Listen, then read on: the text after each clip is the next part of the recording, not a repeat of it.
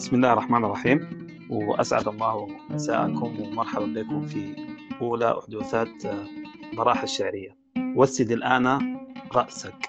في البدء كان السكون الجليل وفي الغد كان اشتعالك. وسد الآن رأسك. كان احتجابك كان غيابك كان اكتمالك.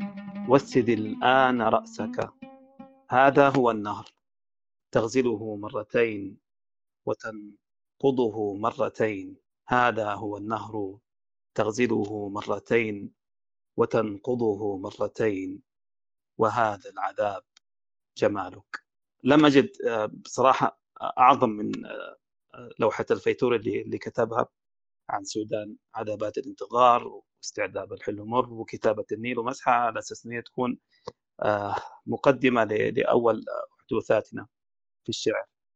كان السؤال الذي طالما كان يراودني هل لا زال ثمة من يقرأ الشعر وتنفرض سبحة فؤاده فيه؟ في السابق كان الشاعر رأيا غامضا ثوريا ونادرا يبذر النبوءة التي تتفجر سنبلاتها كفاجعة. عندما نصل فيما بعد لأي من مواضع قدميه لكن الآن عالمنا كله عبارة عن فاجعة فاجعة طامة عميمة. نراها ونلمسها بأم أعيننا. فهل زال الشاعر أم لا زال الشاعر؟ أم ذلك ما لم يحط عليه صبرا آه فكرة الحدوث الشعرية هي فكرة متسلسلة إنه في كل آه ونسة عن الشعر حيكون عندنا موضوع موضوع هو هو شعري أدبي. آه عشان نشوف انعكاسات الموضوع ده على على على شعرائنا باختيار عدد من النصوص على أساس إنه الموضوع أنا أتوقع إنه حيكون يعني ثري أكثر ومرغوب أكثر ما كنا عايزين إنه الشعر إنه تكون فقط عبارة عن عن قراءات فضفاضة أشبه ما تكون بالتماعات من بعيد. لكن خلينا نقول خلينا نأخذ إن هي كان كأنها جدوى من النار قابضين على جمرها في في سلسلة يعني. بادئ زي بدء يعني عايزكم ترحبوا معنا بشعراء الليلة. حبيبنا أحمد شوقي. آه خالد ومحمد وعبد الملك و... وللأسف يعني أنا معاكم لكن مكره أخاكم ما بطل فسامحوني يعني. آه الموضوع اللي حنتكلم عنه في في أول حدوثاتنا الشعرية حنتكلم عن عن عن القصيدة وعذاباتها آه من وين بتجي الكتابة؟ وليه الكتابة أصلا ملحة؟ وهل هو عبارة عن عن رد فعل؟ ولا هو عبارة عن فعل سابق لرد الفعل؟ ففي المواضيع دي إحنا عندنا تقريبا حوالي 15 نص. أتمنى إنه بعد ما نأخذ أول جولة من السماع إذا إذا كان في أحد يعني عنده أسئلة فيما يخص كتابة القصيدة أو أو الدافع من وراء كتابة القصيدة إنه يسألها للشعراء الموجودين على المنصة. بعد ده حناخذ برضه جولة قراءة ثانية بعد ده حنسمع حناخذ قراءات من من الموجودين معانا. ولحد ما نكمل الامسيه وإن شاء الله إنه تكون فكرة جديدة وموفقة يعني. القصائد أنا دلوقتي حرسلها حنزلها لكم في ال في ال في الونس النصية عشان تكونوا متابعين معنا فحاليا أنا بدي المايك لأحمد أمير شعراء براح والبراحات أحمد شوقي يتفضل. وبعد ده يسلم المايك للذي يليه طيب آه شكرا هاي على التقديم اللطيف ده. آه وأنا عموما ما, بعرف أتكلم الكلام الكثير اللي بيقولوه قبل القصائد سواء كان إهداءات أو أو سلام أو توزيع محبات عموما. لكن بفضل إني أخش في النص طوالي. النص آه اسمه بوح على ضفاف الخوف. وهنا نجد رجلا يحاول أن يكتب مخاوفه. وكتابة المخاوف كما نعلم جميعا أمر خطير. إذ أنزوي في ظلمتي تعوي وحوش مخاوفي. تصحى جموع مواجعي. تصطاد روحي الذكريات. يجتاحني الحزن القديم يراود الدمع الأبية فتستفيق الأمنيات وأخاف من كل الذي عبثا مضى من كل آت. إذ أنزوي في ظلمتي تبدو أمامي ألف ذات فأخاف أخاف مني من أنا؟ من ذا الغريب بداخلي هل كان حقا داخلي؟ أم أنه إذ رحت يوما هاربا من كل حزني للسبات حينا تسلل مثل حلم خفية أضحى أنا وتغيرت في الذوات وأخاف منها من بريق النور فيها من جمال تحتويه يحتويها من جراح فتقتها من جراح تنتويها من أكاذيب السعادة من دروب الأغنيات وأخاف من طيف يعربد داخلي ينثال من كل الدروب يطل من كل الجهات. أبكي أبكي أبكي بلا دمع وأصرخ أصرخ لست أسمعني. أمد الكف نحو الطيف ألمسه. أحس النور في كفي وأوقن أنه يكفي لأبلغ غاية اللذات أسري إلى ما لست أعلم. أنتشي بالنور أشعر أنني روح روح تحلق. لا قيود تحدني. تتضاءل الأشياء من حولي. تراني الآن في الأموات. لا لا ليس موتا. ربما هذا الذي يجتاحني سر الحياة يجيء من صلب الممات. لا أستطيع صديقتي شرح الهوى أو شرحك. أنت التي فوق الكتابة فوق كل المفردات. وأغني عل هذا النور يبقى. جنة الأحزان جاءت تنهض الحزن إليها. غاية الأرواح هلت ثم مدت راحتيها. أهدت الآلام نورا من زوايا مقلتيها. يسكت الآن الغناء يخفت الآن الضياء ينبت الآن الألم. منذ ملتني دهاليز العدم رحت أبكي والمدى خوف وغم. هائما أرجو شعاعا من تفاصيل السنة لاهثا أعدو إليها موقنا أنها كل المنى. غير أني لم أجد إلا سرابا. ليت هذا العمر وهم ليت ليت هذا العمر وهم ليت هذا الحزن حلم ليت هذا البوح ضرب من أكاذيب الكتابة. ليت هذا القلب ينجو من ضجيج الأسئلة. ليته يلقى سكونا ليته يلقى إجابة آه ما أقسى التمني. آه كم أخشى الإجابة. شكرا جزيلا. يا الله عليك يا أحمد شوقي لاعب لاعب ضاغط من أول من أول من أول دقائق. غايته حجاج الناس وراك. طيب آه، حبيبنا خالد. السلام عليكم. طبعا ليه حاجة معروفة إنه القراءة ولا أحمد شوقي دي في ورطه دي كارثة عديل. طيب الموضوع الموضوع إنه الناس بي الزول بيكتب ليه وكده. إحنا حنناقشها لكن نقرأ حاجة بسيطة نقرأ حاجة صغيرة شديد في البداية. أنا إن شاء الله أقرأ حاجة. طيب آه أنا ما كتبت عشان يقيفوا الناس في بابي. ما كتبت عشان يقيفوا الناس في بابي. أو يشر في جد حنك ولا حجيبك صحابي. أنا ما كتبت عشان يقيفوا الناس في بابي أو يشر في جد حنك ولا حجيبك صحابي. لسه بتزاور ضيوفك واضحة في عز النهارات وعافية في زحمة رهابي. انسى ضليل خلابي. وبرضه شوك في القلب شوقك. وردة في الراس كتابي. وبرضه شوك في القلب شوقك وردة في الراس. كتابي وقام يفوح في القافي عطرك مين عارش ببابي ونزت الراس. سحابي. المايك. طيب حبيبنا آه، عبد الملك بعدين محمد بعدين نرجع لأحمد شوقي. السلام عليكم. آه قبل قلت لأحمد شوقي مقطع البيت في حضرة من أهوى عبثت بها الأشواق. الشباب كملوها لكن كترحاب وكدروشة. في حضرة الجماعة الطيبين الحاضرين معنا وعلى قول الدرويش الفيتوري آه، في حضرة من أهوى عبثت بي الأشواق. أدقت بلا وجه ورقصت بلا ساق وزحمت براياتي وطبول الآفاق. عشقي يفنى عشقي وفناء استغراق. مملوككم مملوككم جميعا لكني سلطان العشاق. آه مساء الخير يا شباب ودي فرصة سعيدة جدا إن الواحد يكون معكم اليوم. الثيم العام اللي وضع للبراح الشعر اللطيف ده اللي هو النزاع الكتابي في روحه الشعر والقصيدة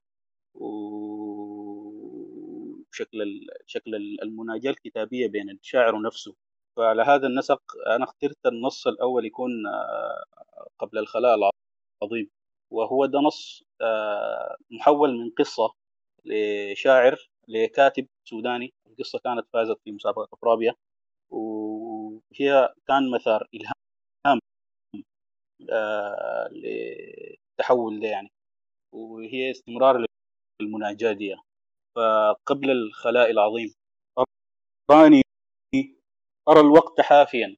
في سديم الغناء تلاحقني صورة للضباب تنزوي إلفتي بانعتاق أحاديثي المزعجة. تنزوي إلفتي للحقيقة يختبي ظلي لا أراه على حائط من سراب شائكا كنت في وقتها أنثر الكبرياء على جسد عالق بالشراب. كنت أسكر باللاوجودية النافذة وأطير على هيئة رثة حاملا آية للغياب. هكذا شكل الزيف أحلامنا حين أعلن غفرانه وانبرى صمتنا للعقاب. هكذا صور العابرون محطاتهم. في حديث يؤرغ أعيننا في مرايا تحملنا مخطئات الصواب. سارة لما كل هذا الفتور الذي يعترين؟ لما كل هذا العذاب؟ ينزل الموت من عليائه. يتساءل الرب ويغذفني بنظرة ثاقبة. كيف أنت؟ أقول وقد انحنت داخلي لوعة. أقول بخير اظهر إلي يقول ستدركني بالكتابة بالشهقة الأولى من الحب. أقول لما الحب؟ يقول لأني أراك على أحرف مجهدة. أقول لما الشعر؟ يقول النبوءة نصف الحياة ونصف من الموت تحمله بشغيات السحاب. وما أنت إلا كمعزوفة حلقت في ارتياب أعوذ بك الآن من تلكم الأحرف العابرة. أعوذ بلونية تحتوين لتأخذني صوب منفايا تغذف بي في دماء الذين يغنون للرب يرون أحلامهم في انتشاء. أعوذ بك الآن يا شاعرا. أقحم الموت في نصه وعلق آثامه في السماء. أعوذ بك الآن فاحتمل ما تصوره الأبجدية. كائنا كنت قبل الخلاء العظيم. سارة لست أدري لماذا أقصك هذا المواد ولكنني في حروف بكائية أقتفيك. مرة أخرى ينظر الرب نحوي ويخبرني بالحقيقة. أنت النبي يقول وقد علم الناس ماذا يدور. يا لها من بكائية مرهقة. يا لنا من عرايا من الحب. لو أننا في القصائد علقنا كبرياء الطفولة ذكريات المحطات والأرصفة. الطريق الطويل إلى الحزن والعابرون الحديقة والشاعرية واليعربية هذا التمدد في الصمت والموت. والانعتاق الغريب لكنا اختزلنا التفاصيل في لوحة منهكة وقمنا إلى الرب لا ساجدين. يا لنا من عرايا من الحب يا لنا من عرايا. سيضحك هذا المكان على ما أثير من القول والذكريات. سيضحك يلعن فينا التماهي الملفغ بالخوف. يسخر منا لأن افتعلنا الذهول. وبأذهان أغنية سوف نبدو مجانين. سوف نرحل عن عالم لا يكف عن النهش في جسد أعدمي وبأذهان أغنية سوف يخرج من نصنا آدمي سوف يخرج من نصنا آدمي. ليس لي صفة أخرى كأسميك منفى. أينما كنت كانت عصافيرك لا يغردن يفصحن عن شوقهن ويحنين بالموت والشعر خوفا. لغة تستبيح العواطف وطنا يشتريك وينعيك في ذاته والمرايا. كل يوم تبايعك المئذنات ويرتاح في دمك الحرف وقفا. أيها الشارد من لافتات الشوارع والأتربة. أيها النازع عن وجهك أقنعة الأغنيات ومحكمة الأيديولوجيا. أيها الغارز في الوقت سيفا. سأنبئك العاطفة. فبلغ عن الشعر صورته الألمعية. وبلغ عن النص من زار في صمته الموت ضيفا. ليس لي صفة أخرى سأسميك منفى. فلتصر أنت أو فلتنلها المنابر. خاضعات تقلدن اسما لشاعر ولتقم ثم في الريش نتفا طائرا مجهدا مزغته النصوص. يا شخوص الطغوص يا لصوص النصوص. يا شخوص الطغوص يا لصوص النصوص. طوبى لهذا الجرح. ما فتئت سماه من التمدد. في سقفك العلوي أنظر صورة ولها تبايع نفسها تلد التوحد. لو يعلم الحمقى لو يعلم الحمقى بأن قصيدة تجد التعهد ما كنت تدرك ما الفرادى ما التعدد في رقصة أبدية والله محتضن بكاك. طفقت شموس العارفين تطوف في أسف سماك كلما عبرت من التابوت أتربة الحقيقة. ثم حاق بك التوجس خيفة. غلت يداك وبلونك المملوك للفتيات حلق في الجريدة كالشاعر المصلوب في جسد القصيدة. حلق قماما أزرقا ينوي الرشاشة في حفنة الكلمات. يغرغ لا تطوقه الهشاشة فيذاع في الأرجاء مقتصب الفراشة وتراغ في الساحات أوردة وإيدة حلق كمن صلبوه في جسد القصيدة. حلق كمن صلبوه في جسد القصيدة لأجلك يا صورة المستميتة لأجلك أطلق أجنحتي للرحيل إلى عالم فوضوي مهين. فيك أنشودة ضاحكة فيك أصوات خيالاتنا المرهقة. فيك من صبرنا ما يغارب خمسين حزنا ونيف. لفظت تواشيحك من يدي وردة لم أشأ أعاندها. رحت أسقط قرطاسي المنهمر. رحت أتبعهم بالغثاء. لست أنت كما أنت قلت ولم تعتبرني وجودا. بلى لم أعد يافعا. لم أعد يافعا تزدريه المجازات والأخيلة. إذ غربت عن الله. ضعت لألقاك يا نص في وجدي الشاعري.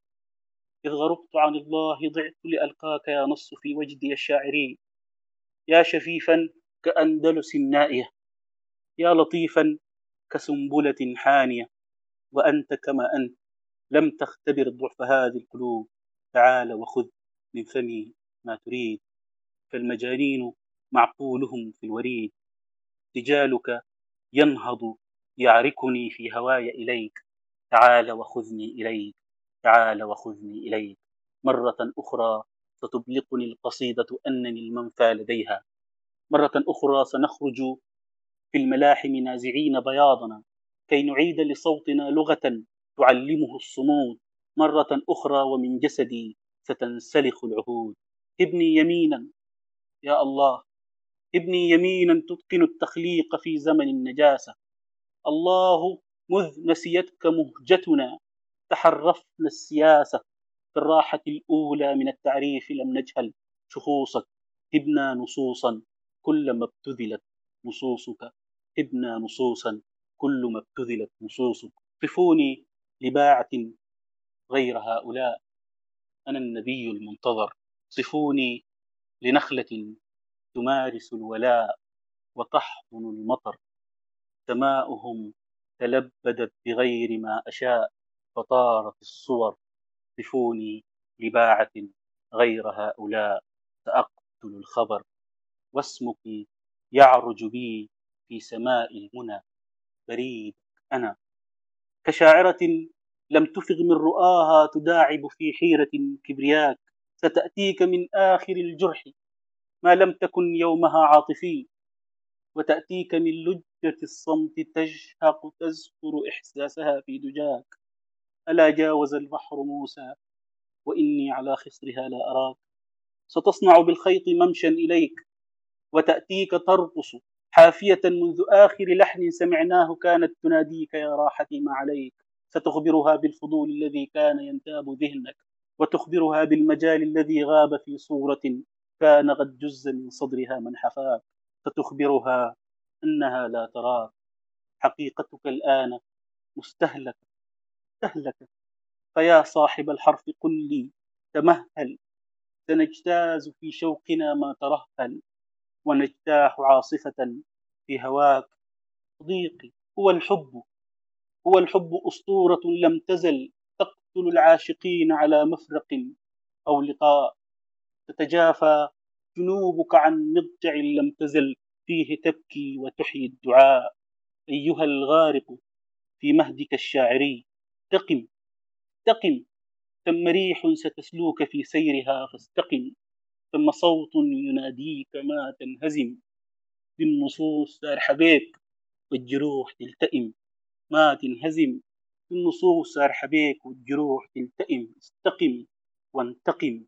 ربما لم تكن ذات حلم نبيا إلهي هو النص. قافلة من أحاسيس مرت على صفحة من حنين. فخذني وخذها وزد في العقاب وصرني إلي ولا شأن لي.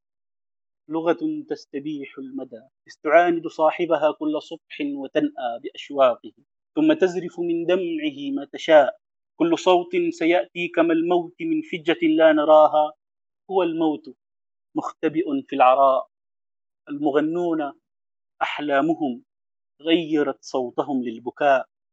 شاخ في الوجد إنسان كالعامري. يا سنى الوعد لو أننا ما انطفأنا. لو أننا ما انطفأنا سندركها في السماء. يا هوى الليل في التلاحين يخبو يصطفي شرفة من خلال التي عبرت عن مجاز المحبين. قالت أحبك قالت أحبك في صورة سمجة وارتضت أن يقال انزوت. في فؤادك تهمس أنك الشاعر المستجاب الدعاء. يا صديقي عفى الله عما سلف عفى الله عما سلف وشكرا جزيلا. أنا آسف جدا على الإطالة. الله عليك يا عبد الملك. يعني أنا راسي متدشش لحد هسه أنا ما قادر أركز ذات دي من الحسنات يا خالد. أيوه انت أنت قلت عشان خطوا أحمد شوقي قدامك. حسي محمد يشيل شيرته عليه كده. الله يخليك يا عزيزي. الله يخليك ويرفع عليك. لا لا القصيدة دي لازم تتقري تاني يا حبيبنا. القصيدة دي ما يعني دي عبارة عن ملحمة عديد ملحمة. سقوط وبعث يعني من من من من, من لا شيء. فأنا والله جد أنا أنا أنا أنا لسه لسه قاعد أرجف يعني. آه طيب. كده. ليه بعدين؟ ليه بعدين؟ نتونس الحاجة دي. كده ويا هو زي ده؟ هاي بس يا هو ذاته طيب يا محمد. الله يديك العافية. تسلم تسلم. طيب مساء الخير عليكم كلكم. آه ولناس كتار فاقدينهم وطولنا منهم شديد وفي ناس بنحبهم شديد يعني. فولينا على الغياب وفولينا على الحياة القاسية دي.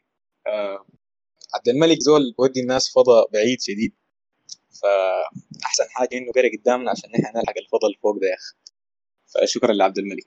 آه أنا حقرأ لماذا لا نصير معا آه لماذا لا نصير معا لماذا لا نصير معا وأنت على شفا قلبي.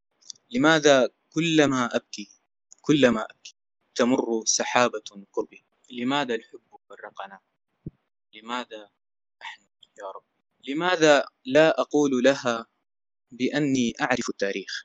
أعرف التاريخ. وأني يا معذبتي سأعشق لحظة وأشيخ. فكل الذكريات معي معي. ولكن الحنين مسيخ لماذا كل هذا الضوء يبدو خلف نافذتي؟ خلف نافذتي وبي من وحشة الجدران ما يجتاز أسئلتي. لماذا كل هذا الليل كل هذا الليل لا يرجو مؤانستي؟ لماذا وجهك الباكي على المرآة لا يبدو؟ لماذا صوتك المجروح بالأبواب يرتد؟ لماذا لا تجيبيني؟ أليس لحبنا عهد؟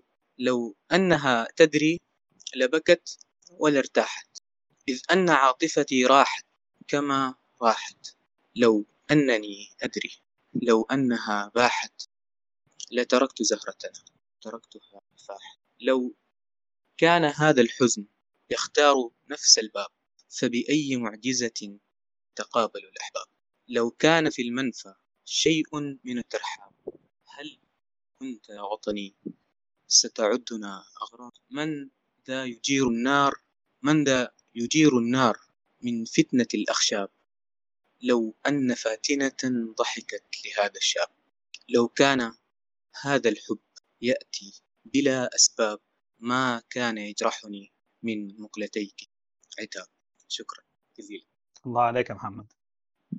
دي بالمناسبة دي عبارة عن موشحة عديد كده موشحة أندلسية نوبية يعني. حبيبي يا عمرو. يعني طيب أنا أنا أنا أنا حقرأ على على عواهني. فجأة هكذا أنا شاعر. فجأة هكذا أنا شاعر. ولكنني لا أحس بعيني. أفقأها بالقصيدة أرقأها بالمكيدة. أفقأها بالقصيدة أرقأها بالمكيدة. اذرف تلك الحقيقة مرمرة مرمرة. لست منتبها لانفعالي لا شيء منتبه غير فعلي. حاد العمى عبثي البصائر. أنفذ الآن فوق شواظ الرؤى ورطانة موميائها أتململ أرقب صحويا في سلم المجمرة. هكذا يستحيل اليقين إلى شطط شطط حين تكتبنا الذات في دفتر العتمرة وهي حمراء لذتها الشاحبين. هكذا يستحيل اليقين إلى شطط شطط حين تكتبنا الذات في دفتر العتمرة وهي حمراء لذتها الشاحبين. أنا لا أرى غير ما لن أراه على جبل لم يحن بعد ميقاته خضر دمره. أنا لا أرى غير ما لن أراه على جبل لم يحن بعد ميقاته خضر دمره. سؤال المسيح عن المتقاطر من الدم رهوا وما خمره. لست ما كنت لست الذي إن إليه بصائر. لست ما كنت لست الذي إن إليه بصائر. سامروا سامري ولا تبرحوني أرضا تجيد التلعثم بالحكماء وبالسبعة المجبرة. اقتلوا يوسفي واطرحوني أرضا على امرأة مضمرة. كيف لا تتركوني وحدكم؟ هكذا كنت أو هكذا لن أكون. مجرد نسي. هكذا كنت أو هكذا لن أكون. مجرد نسي. كذلك سولت النفس نسيانها ذات رمل على إثر شاعر. إنما هكذا الحال في ليلة الشك ما أقمره. هكذا جعرانها العاشق المستميت بلا, هاش بلا هاجس سمره بوهمي ومتسخ كالحبيبة داعر. باحثا عن كمال انتظار وشوك الحبيبة محض اكتمال الحقيقة تبحث عن آخر متآخر. إن كلانا يئن إلى طينة قبرة. إن كلانا بذات اختلافه شق بضديهما معبرة. إن كلانا هنا ضفة للحقيقة من مائها المتغاير. فنرجستانا استراق. فنرجستانا استراق. وخاصرتانا خناجر. وصورتنا شلل من رعاش. طيب آه آه ناخذ الأقداح الجوله الثانية. حبيبنا أحمد. تمام. آه. ست نص مكتوب لأنه كان طلبوا مني مرة فاتت آه القصيدة يعني ما ما ما حصل قلتها قبل كده. دي غالبا حتكون أول حتة ألقيها فيها. كان كتبتها بس. وهي من أعز القصايد لقلبي لواحد من أعز النص الجوع القديم إلى السبب إلى عبد السلام كشه وإليهم جميعا. ما سر هذا الموت في عينيك يا وطني؟ ومن زرع الفجيعة في البيوت؟ هل ولدنا يا إلهي كي نموت؟ هل نحب لكي نودع من نحب؟ هذه دماء رفاقنا ورجوحة أبدية يرقى الجنود بها إلى أعلى الرتب. قلت ما المغزى؟ قلت ما المغزى؟ فحاصرني غموض خانق فانتابني الجوع القديم إلى السبب.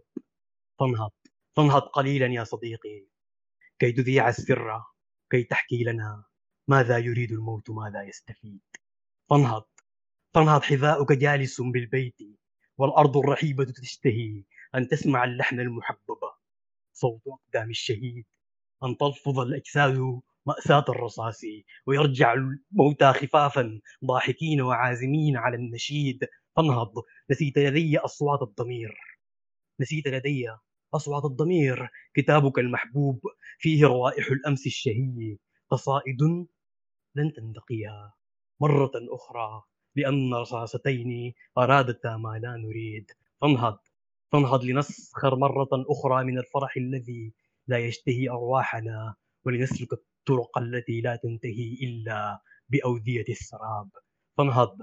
فانهض لنسخر مرة أخرى من الفرح الذي لا يشتهي أرواحنا ولنسلك الطرق التي لا تنتهي إلا بأودية السراب فانهض وبادلني كما اعتدنا أحاديث الهزيمة والأغاني والسباب.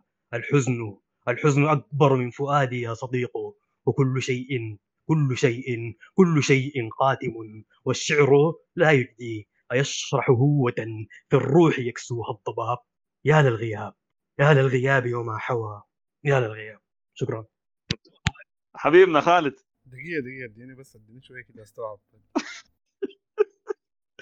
لا لا يا جماعة الهزيمة دي كده الجو بيقلب تماما ما نغير نغير الموضوع طيب ودفاتر الشعر القديمة ودفاتر الشعر القديمة إذ تنادي باسمك المبثوث وزنا في القصائد. ودفاتر الشعر القديمة تنادي باسمك المبثوث وزنا في القصائد. اسمك المدسوس سرا في القوافي قبلها المزروع في قلبي قبلها المزروع وجدا في المسافة. ثم ذا الممتد في عمري أسن في الليل مخافة. ودفاتر الشعر القديمة. تنادي باسمك المبثوث وزنا في القصائد. اسمك المدسوس سرا في القوافي. قبلها المزروع وجدا في المسافة. ثم ذا الممتد في عمري أسن وفي الليل مخافة. نادني القلب ستكتب. قلت يا قلب كفانا. نادني القلب ستكتب. قلت يا قلب كفانا. قال لي قلبي كفاك قلت يا قلب منانا باع هواك أعرض القلب ونادى قال يا شعر شعابي عبها منها سلافا كلما اشتاق عيونك يهرع القلب إليها هو الشعر خفافا. عادني الوجد بليل عادني الوجد بليل عدت للصمت وشجني صب لي يا صمت عمرا من دنان الزمن صب لي ليلا طويلا في كؤوس الحزن. صب لي ليلا فليلا صب لي ليلا فليلا عل كأس الحزن تبلى. وليالي. شكرا. الله عليك يا خالد. الله عليك. عليك الله في ذمتك يا ملك. في ذمتك. بس أدينا بس حاجة خفيفة عليك الله. أنت ودرتني عليك من بعد قصيدتك روق المانجا. اتفضل حبيبنا. يا في ثاني. يا عزيزي. أنا والله يا يا يا يا هاني يعني كان حسب الترتيب كان مفترض الحاجة الثانية تكون يعني آه هي النص بتاع بين قلبي آه والقصيدة. لكن يبدو إنه الإطالة حتكون صعبة شديد مرة ثانية يعني. فحقوم أحاول أشوف حاجة ثانية بسيطة آه تكون يعني آه خفيفة يعني. فبرضه ده نزاع برضه آه يعني كيف تستمر النزاعات داخل وجدان الشاعر وفي الفيزياء الحول الحوله وما بتقيف يعني. فبين قلبي يا ابن أمي والقصيدة كل فجر عاطفي مضاعف في وسط الزحام. بين قلبي والجريدة وأنا أشقل في الحانة مترا. فرط أغلالي تداعت حيلتي ابتدرت هواء كان محموما وساما. بين قلبي تنثر الطرقات رائحة الخريف إذا احتشد بين قلبي لم أجد قلبي وطئت قصيدة. بابها لا زال مفتوحا ولم يحضر أحد. صوت موسيقى تموج الآن في هذا الجسد. متعب هو. شارد الروح ولا معنى لتشويق الصغار حدثتني لغة العشق كثيرا وأنا برد ولوني كالنهار. حدثتني كيف أنزع من فتيل النظرة الأولى خيال صبابتي ثم بعد الماء في جسدي تدلى كالفخار صار رأسي شاطئا بين قلبي طاف شلال بكائي ودار. بين قلبي يا ابن أمي وعيون تشتهيني لا أحس سوى الجدار. قد تمر بحارة الساقي ولا تجد ارتواء. قد تصلي قبلة الله سنينا وتقيم الليل مخنوقا وتنأى بالدعاء. قد ترى ما لا يراه فتى البصيرة. قد تشق النهر ممتشقا جراحك لست موسى كي تهز لست موسى كي تهز عصاك لازمة السماء. لست تأويلا ولا فرط انتشاء. قد تعيد الآن تسويق القناء المر في غرف الحقيبة. قلبي بقلبك يمدرمان يقترن. وجدي بوجدك بحار ولا سفن. أغوص في رحلة بيضاء تحملني إلى الجنان صباك الشوق والزمن وأستعيد صلاة كدت أتركها وأشتهيك فيؤوي نايك الشجن. ثم لا تدرك نايك لا تذوق القصيدة في فم سحرك طعما ولا تفتديك العبارة في لحن قائلها. قد تلبي مع الوقت صوت المكان الذي يستعير احتراقك ظن الشموع انتهت. قد تظل القصيدة نافذة للرحيل تظل كتابا ورسما ليدخل منها الهواء المخفف للضغط يخرج منها الكلام الثقيل. قد تغير لونك للأبيض الصارخ للأسود الجارح وتحتج أنت بقلبك تشحذ بوصلة المستحيل. قد ترى بين قلبك نارا تخصك بالشفقة المستضيقة. فاقع لونها لا تسر الذين يودون نصف الحقيقة. لا يرثون التقلب في الحزن لا ينزفون ولا يهبطون مع الليل في باحة الاشتباك. قد ترى بين قلبك ما لا يراك. قد تقودك للجسر عاطفة الرد حيث آخر نور هناك. ستجف دماؤك؟ لا. ستجف الحياة بقلبك؟ لا. ستجف الحياة التي تمنح العاشقين الدماء؟ نعم. بين قلبي وقلبك تفاحتين. تودان قطف الهدوء. وأسئلة ليس تبلغ بعد جدار القسم بين قلبي وقلبك اسم الطبيعة حب الدراويش للعارفين وهذا السقم بين قلبي وقلبك تنشأ سلسلة الاعتذار. أنا أحب ولكن ولم بين قلبي وقلبك نفس الخديعة. هذا الجدار وكل الألم. أنا أعترف كل يوم أراك لا أنصرف. كل يوم أمر بذات الطريق الذي فيه أنت لكي لا أراك وأبلغ بالذنب حد الترك أنا أعترف. عذبتني المجازات. صرت شفيفا على نصة المحترف. أنا أعترف. قبلتني المسافات. خلت التشدد في الانتظار نفوسا. وخلت التجاوز ينفي التخاذل. نفي الأسف. أنا أعترف. لكل اقتراب تولد من رحمه الإغتراب وضجت مواويله بالخرف لكل انكسار تخلق في الحب شد انتباه الفصول وحرك في غيرة ما وقف. تعابير وجهي ليست زهورا ولا خده مدخن بالقطف. ولا تسأل الله رد السلف أنا أعترف. أعرتك أيها أيتها القصة أعرتك أيتها القصة. شيئا عزيزا فرديه لي وردي لهذا العصير حلاوته المذهبة أعرتك من غابة الالتئام جروحي ومن لحظة الانفصام هواجسي الغائبة. أعدتك حيث تشد القصائد من أول الشعر للمتنبي ليغفر قافية تائبة. وحركت ذاكرتي في الهواء لماذا إذا تبيعين ذاكرتي للفناء وتشرين ذاكرة مذنبة؟ بين قلبي أراجيح تعشق طفلا حديث الولادة. كفر مبين. هو الحب أغذفه من سمايا. بين قلبي لا أنت تفهم معنى التواجد في قمة الصمت لا أنت تذهب في الانفعال ولا أنت تصلح هذا الخراب ولا يقتفيك السراب الحزين. بين قلبي وثانية الالتقاء تزيد المسافة مليون نصا. وأكتب في اللافتات تعبت تعبت تعبت وبي وحشة وبي وحشة تستعيذ اللقاء لتذهب خلف انطباعك. اذهب ولتعتبرني كسولا. أنا جالس كالصنم. أحب المكوث على حجر أمي. أحب حديث المجانين. أكره نكرانهم للألم. ولكنني فاشل مثلهم. فاشل مثلهم. كاره للحنين إذا دس في دمعه مغلتين. وطور من خافقي العدم.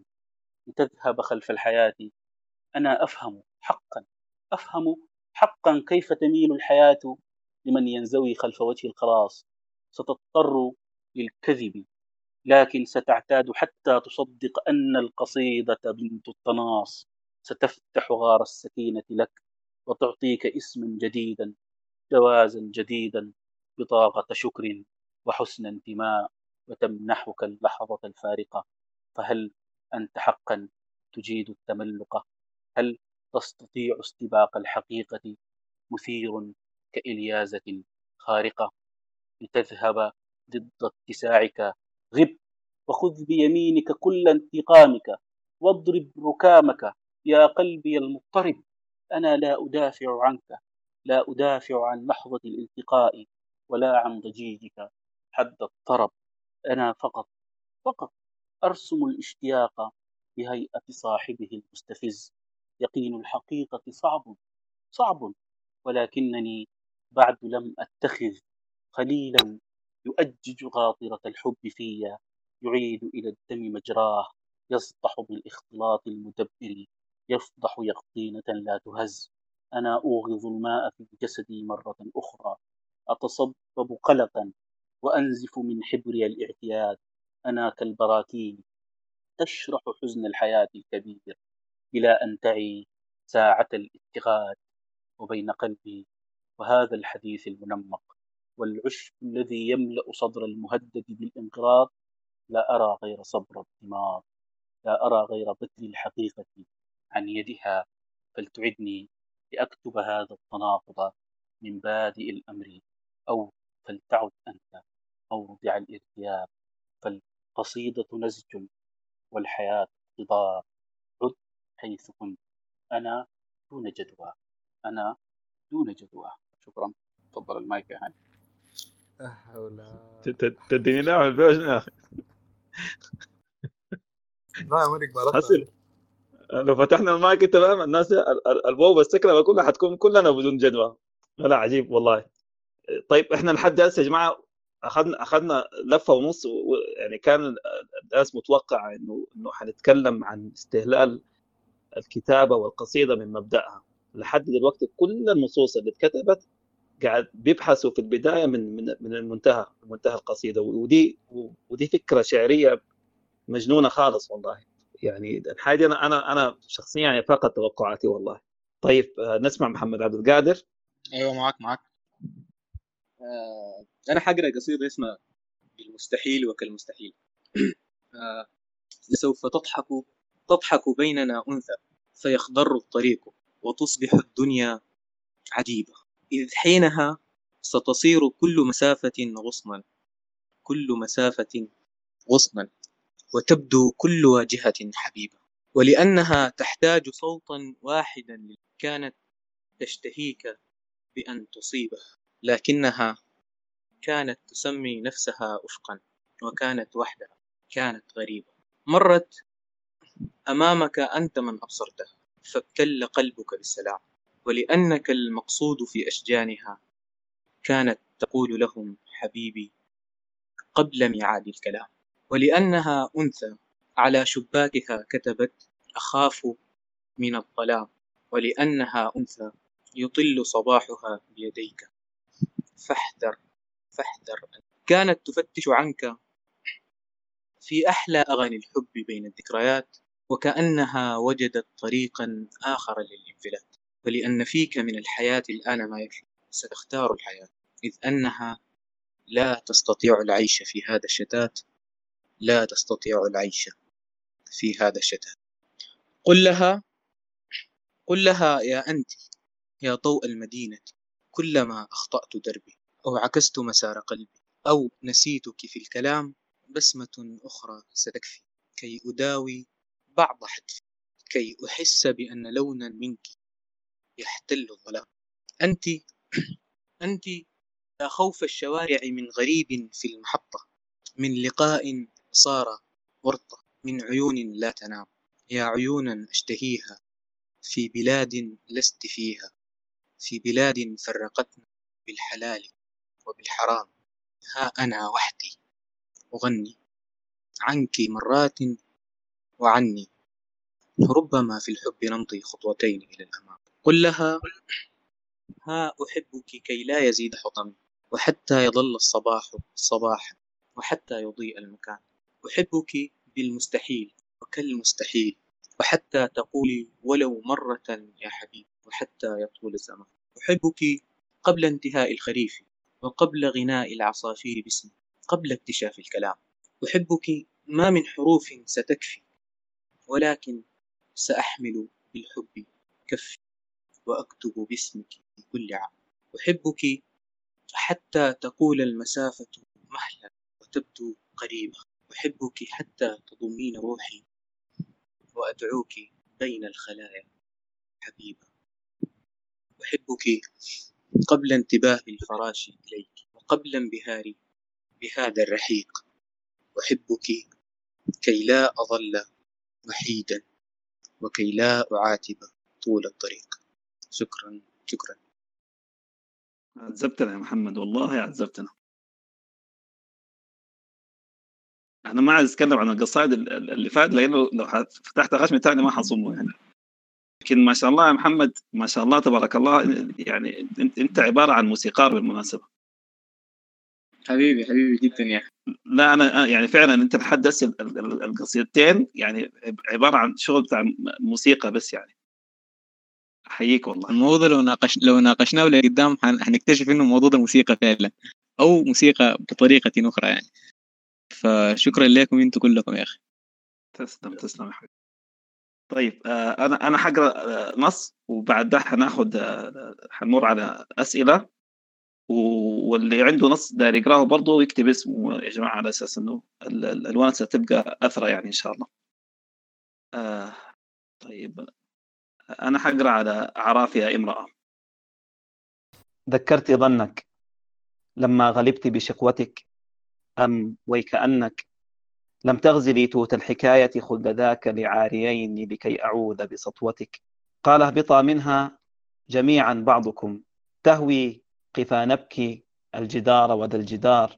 الموت فيه صبابة قلق كأن الريح تحتي من عل. تهوي إلى الوادي السحيق.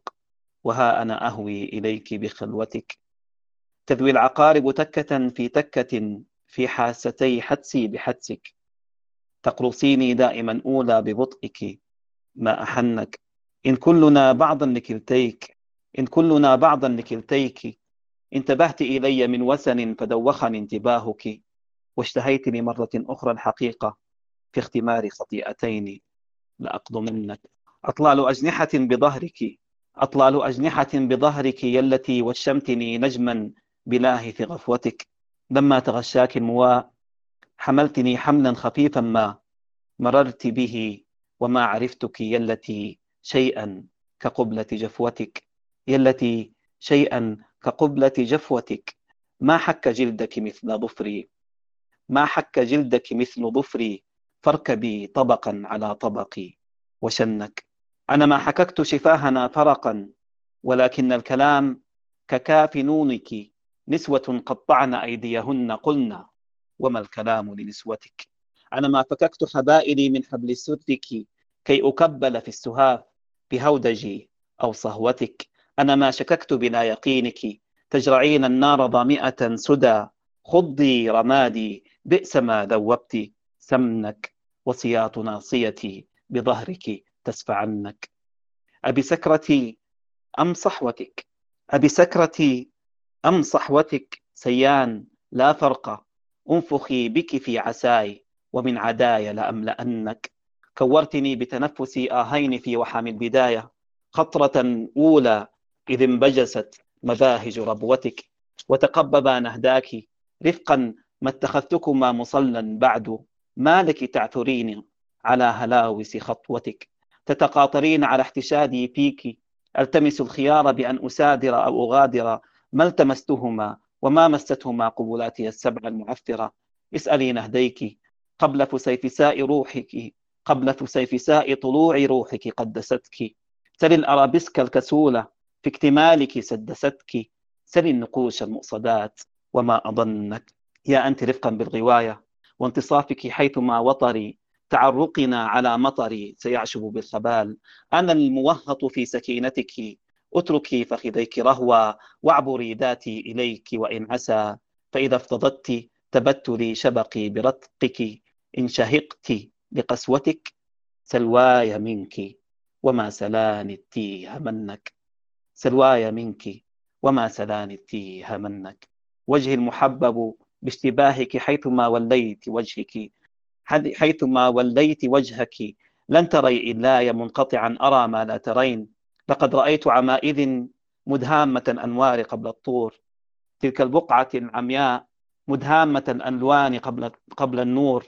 تلك البقعة العمياء قبل الطور. طبل الأذن صوفيا قبيل الصور. قبل طبل الأذن صوفيا قبيل الصور. أصرخ باسمك المفتوح في بهمسة الوصل المحنك. سلواي منك وما سلاني التيه منك. أو ما تماريني عليك بما تمرأى إذ دخلت علي محرابا وقلت اخرج عليهن. ارتبكت فأدنت فزعا فواقع قهوتك. هن اللواتي قدموك على عجائن عجوتك.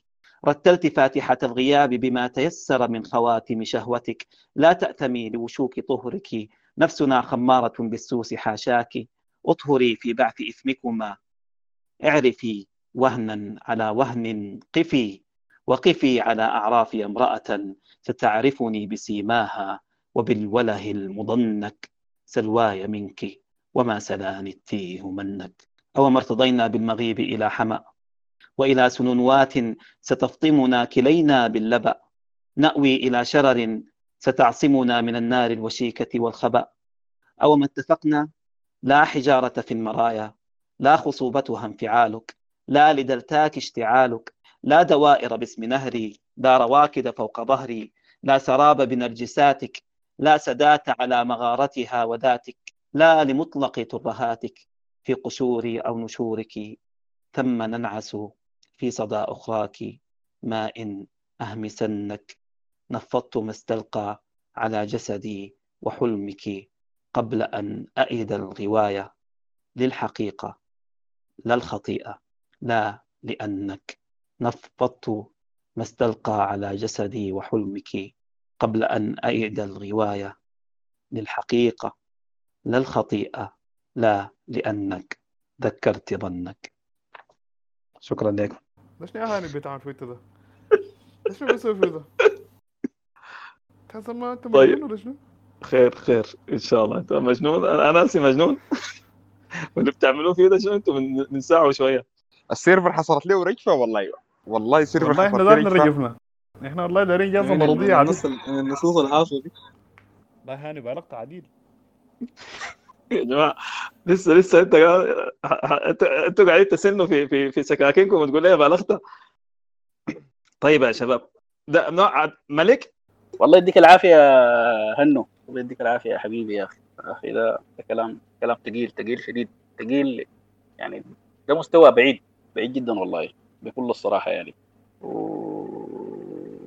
ما شاء الله ما شاء الله تبارك الله ما شاء الله. أنا الصراحة يعني طولت ما لقيت حاجة زي دي في في البلد ده يعني. طولت عديل و اقتباسات أنت مطول عشان. قاعد تكتب فيه يعني. براك. بس أنا أنا والله ما زول فصيح ولا الفصيح الجاي ده كله كان قلة أدب مني أنا قاعد في الظل بتاع بشير أبو سن ومحمد عبد القادر موسى. يعني أقولهم بس بي- بيجي بجنبهم كده بقول لهم أقعد في الظل ذاك؟ بقعد في الظل ذاك بسمع منهم وبعد ذاك الحاجات بتجي. لكن الحاجة اللي بتكتب فيها أنت دي ده مشروع كبير والله. ده مشروع ما بقيف هنا أساسا يعني. ومستقبل واضح تماما. مستقبل واضح وضوح الشمس ما شاء الله تبارك الله. وما أنا الزول ال- يعني بيقول الحاجة دي إلا من باب الإعجاب ومن باب المحبة ومن باب الاستمتاع ال- ال- اللي حسيته وأنا بسمع في النص ده يعني بكل صراحة. فما شاء الله تبارك الله ما شاء الله تبارك الله. يديك ف- العافية حبيبي والله تسلم والله. أنت اسمع أنت أخذت فر- فرصتك وإحنا ما أخذنا فرصة نسكلب ونتكلم عن عن نصوص لا لا. لا لا، لا، ما- يعني اسمع اسمع اسمع الكلام ده كلام كلام. ملك ده والله كلام كلام في محله وحقيقة زي ما بيقولوا أنت أنت دربك واضح بس بعد ده ما تفكه. يعني أنت دربك عرفته بعد ده ما تفكه أصلا. بالضبط كده. بالضبط كده والله شكرا لكم. لكن. فك... فكيناه قبل يا جماعة. قبل ما نخش السيرفر ذاته إحنا فاكينه. والله ما مقاطعه اللي زول أو ما أخذ مجال زول لكن واحدة من أكبر مشاكلنا نحن أو مشكلتي أنا شخصيا شايف إنه أنا ما عندي اهتمام بالقصيدة وبالشعر كمشروع.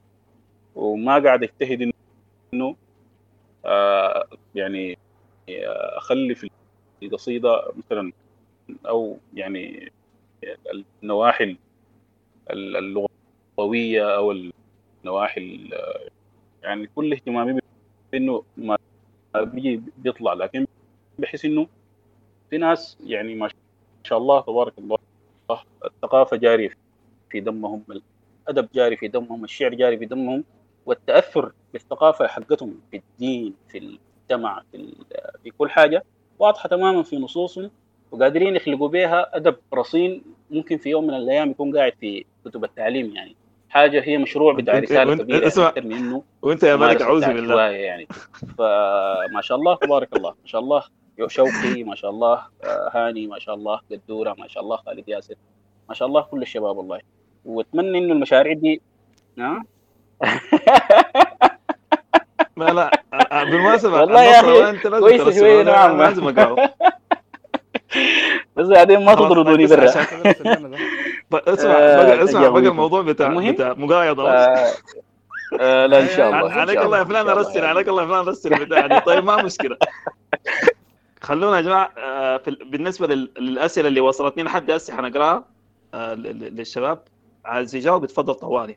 طيب ده ده طيب ن- نبدأ بالأسئلة ال- ال- ال- ال- الأساسية دي.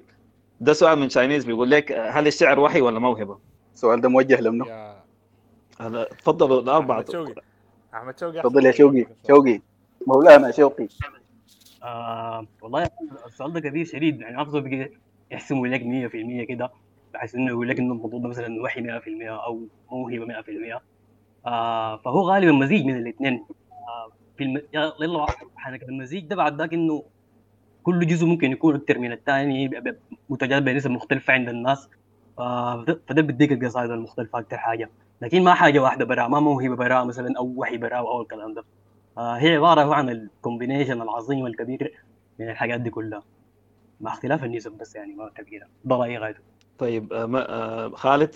آه طيب هو هو الموضوع آه السؤال ده حي بيرجعنا للموضوع بتاع. بتاع الجلسة بتاعتنا لأنه ليه الناس أصلا بتكتب. فالناس يعني في زول بيكتب عشان هو داير يكتب قصيدة في زول بيكتب عشان هو مضطر يكتب يعني هو محتاج حوجة حقيقية إنه هو يكتب. فالزول بيكتب عشان هو محتاج إنه يكتب. دي دي ما مسألة بتاعت يعني ما مسألة بتاعت صناعة.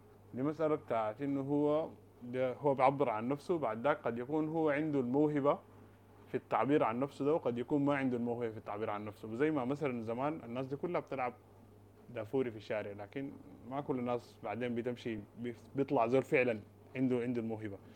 فالناس بتكتب وبعد ذاك مع مرة مرتين انت بيظهر هل عندك انت الملكة دي ولا ما عندك وبعد ذاك الملكة بتحتاج شغل يعني.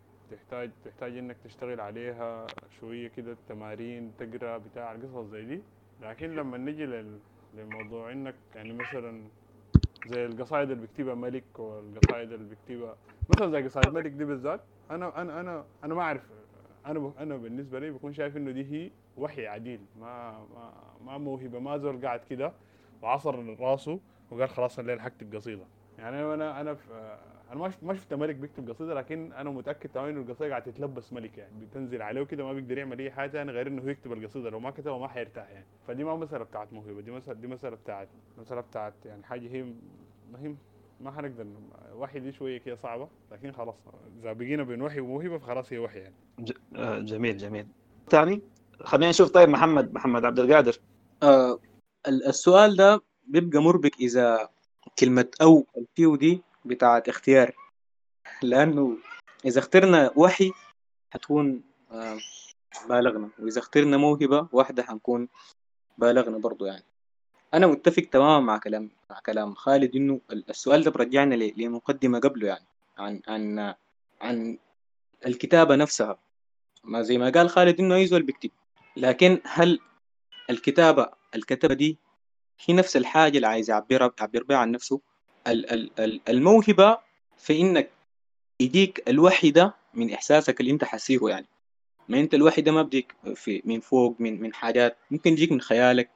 لكن هو كله عبارة عن أحداث مترجمة أو أحاسيس مترجمة عن طريق الموهبة اللي أنت عندك دي. كان بت... في ناس بيطلعوها برسم مثلا. في ناس بيطلعوها بموسيقى. في ناس بيطلعوا ال... ال... الوحي اللي عندهم ده من أحداثهم من مشاعرهم الداخلية من من تناقضاتهم من أحزانهم من أوهامهم هو كله عبارة عن عن وحي. بتحول عن طريق الموهبة الموجودة فيهم لمنتج لقصيدة لمعزوفة لغيره يعني. فبيبقى السؤال اللي هو الحاجة أنا قصدت بها خالد هنا إنه ال- الموهبة اللي عندك دي موهبة أنت قادر تخلق ولا جات بالفطرة معاك يعني؟ فأظن الإجابة الأساسية للسؤال بتبدأ من هنا عشان ترجع تجاوب لقدام تاني. إذا إذا اعتبرنا إنه الموضوع ده قابل للصنعة فمعناته نحن ال ال ال أداة القياس بتاعتنا هنا الأدوات اللي بتعمل بها الصنعة دي كان اللغة كان الميزان كان آه، كان ال- ال- القواعد النحوية كان غيره يعني. كان طريقة العزف إذا أنت بتعزف موسيقى كان كده. إذا بقى حاجة فطرية فهنا بيعمل الفارق الكبير في إنه آه، دي بتشيل عنك حاجات كتيرة جدا. يعني ب- بتبقى عندك 80% موهبة 20% ادوات يعني قصدي على مدى تأثير في في الإنتاج بتاعك يعني. ال- الحاجة الثانية إنه بتلاحظ إنه في ناس بيكتبوا عن أحاسيسهم الداخلية وعن حاجاتهم اللي عايزين يكتبوها. لكن في واحد تاني كان خالد ياسر كان عبد الملك كان شوقي قام كتب نفس إحساسهم ده بموهبته بقدراته. فالزول اللي حس الإحساس ده وعبر به عبر عنه بطريقته بحس إنه الزول الثاني اللي عنده موهبة أكتر وعنده آه، ملكة زي ما سماها خالد أكتر عبر عن نفس الإحساس اللي أنا حاسس به لكن بطريقة أفضل. كأنه أنا عايز أعبر عن الحاجة اللي جواي بالطريقة اللي عبر بها أحمد شوقي بالطريقة اللي عبر بها عبد الملك. فبتحس إنه الموضوع ده بعيد كل البعد عن الصنعة. وبنرجع لل- لل- للاختيار الصح إنه الحاجة دي موهبة فطرية ملكة فطرية بتنمو بطريقة ما في في في دواخل الزول في دماغه في طريقة بطريقة آه، عضوية. آه، بعد ذاك بتترجم فيما بعد ل- لناحية إبداعية يعني. فده كل ال- إذا اخترنا حنختار إنها موهبة يعني.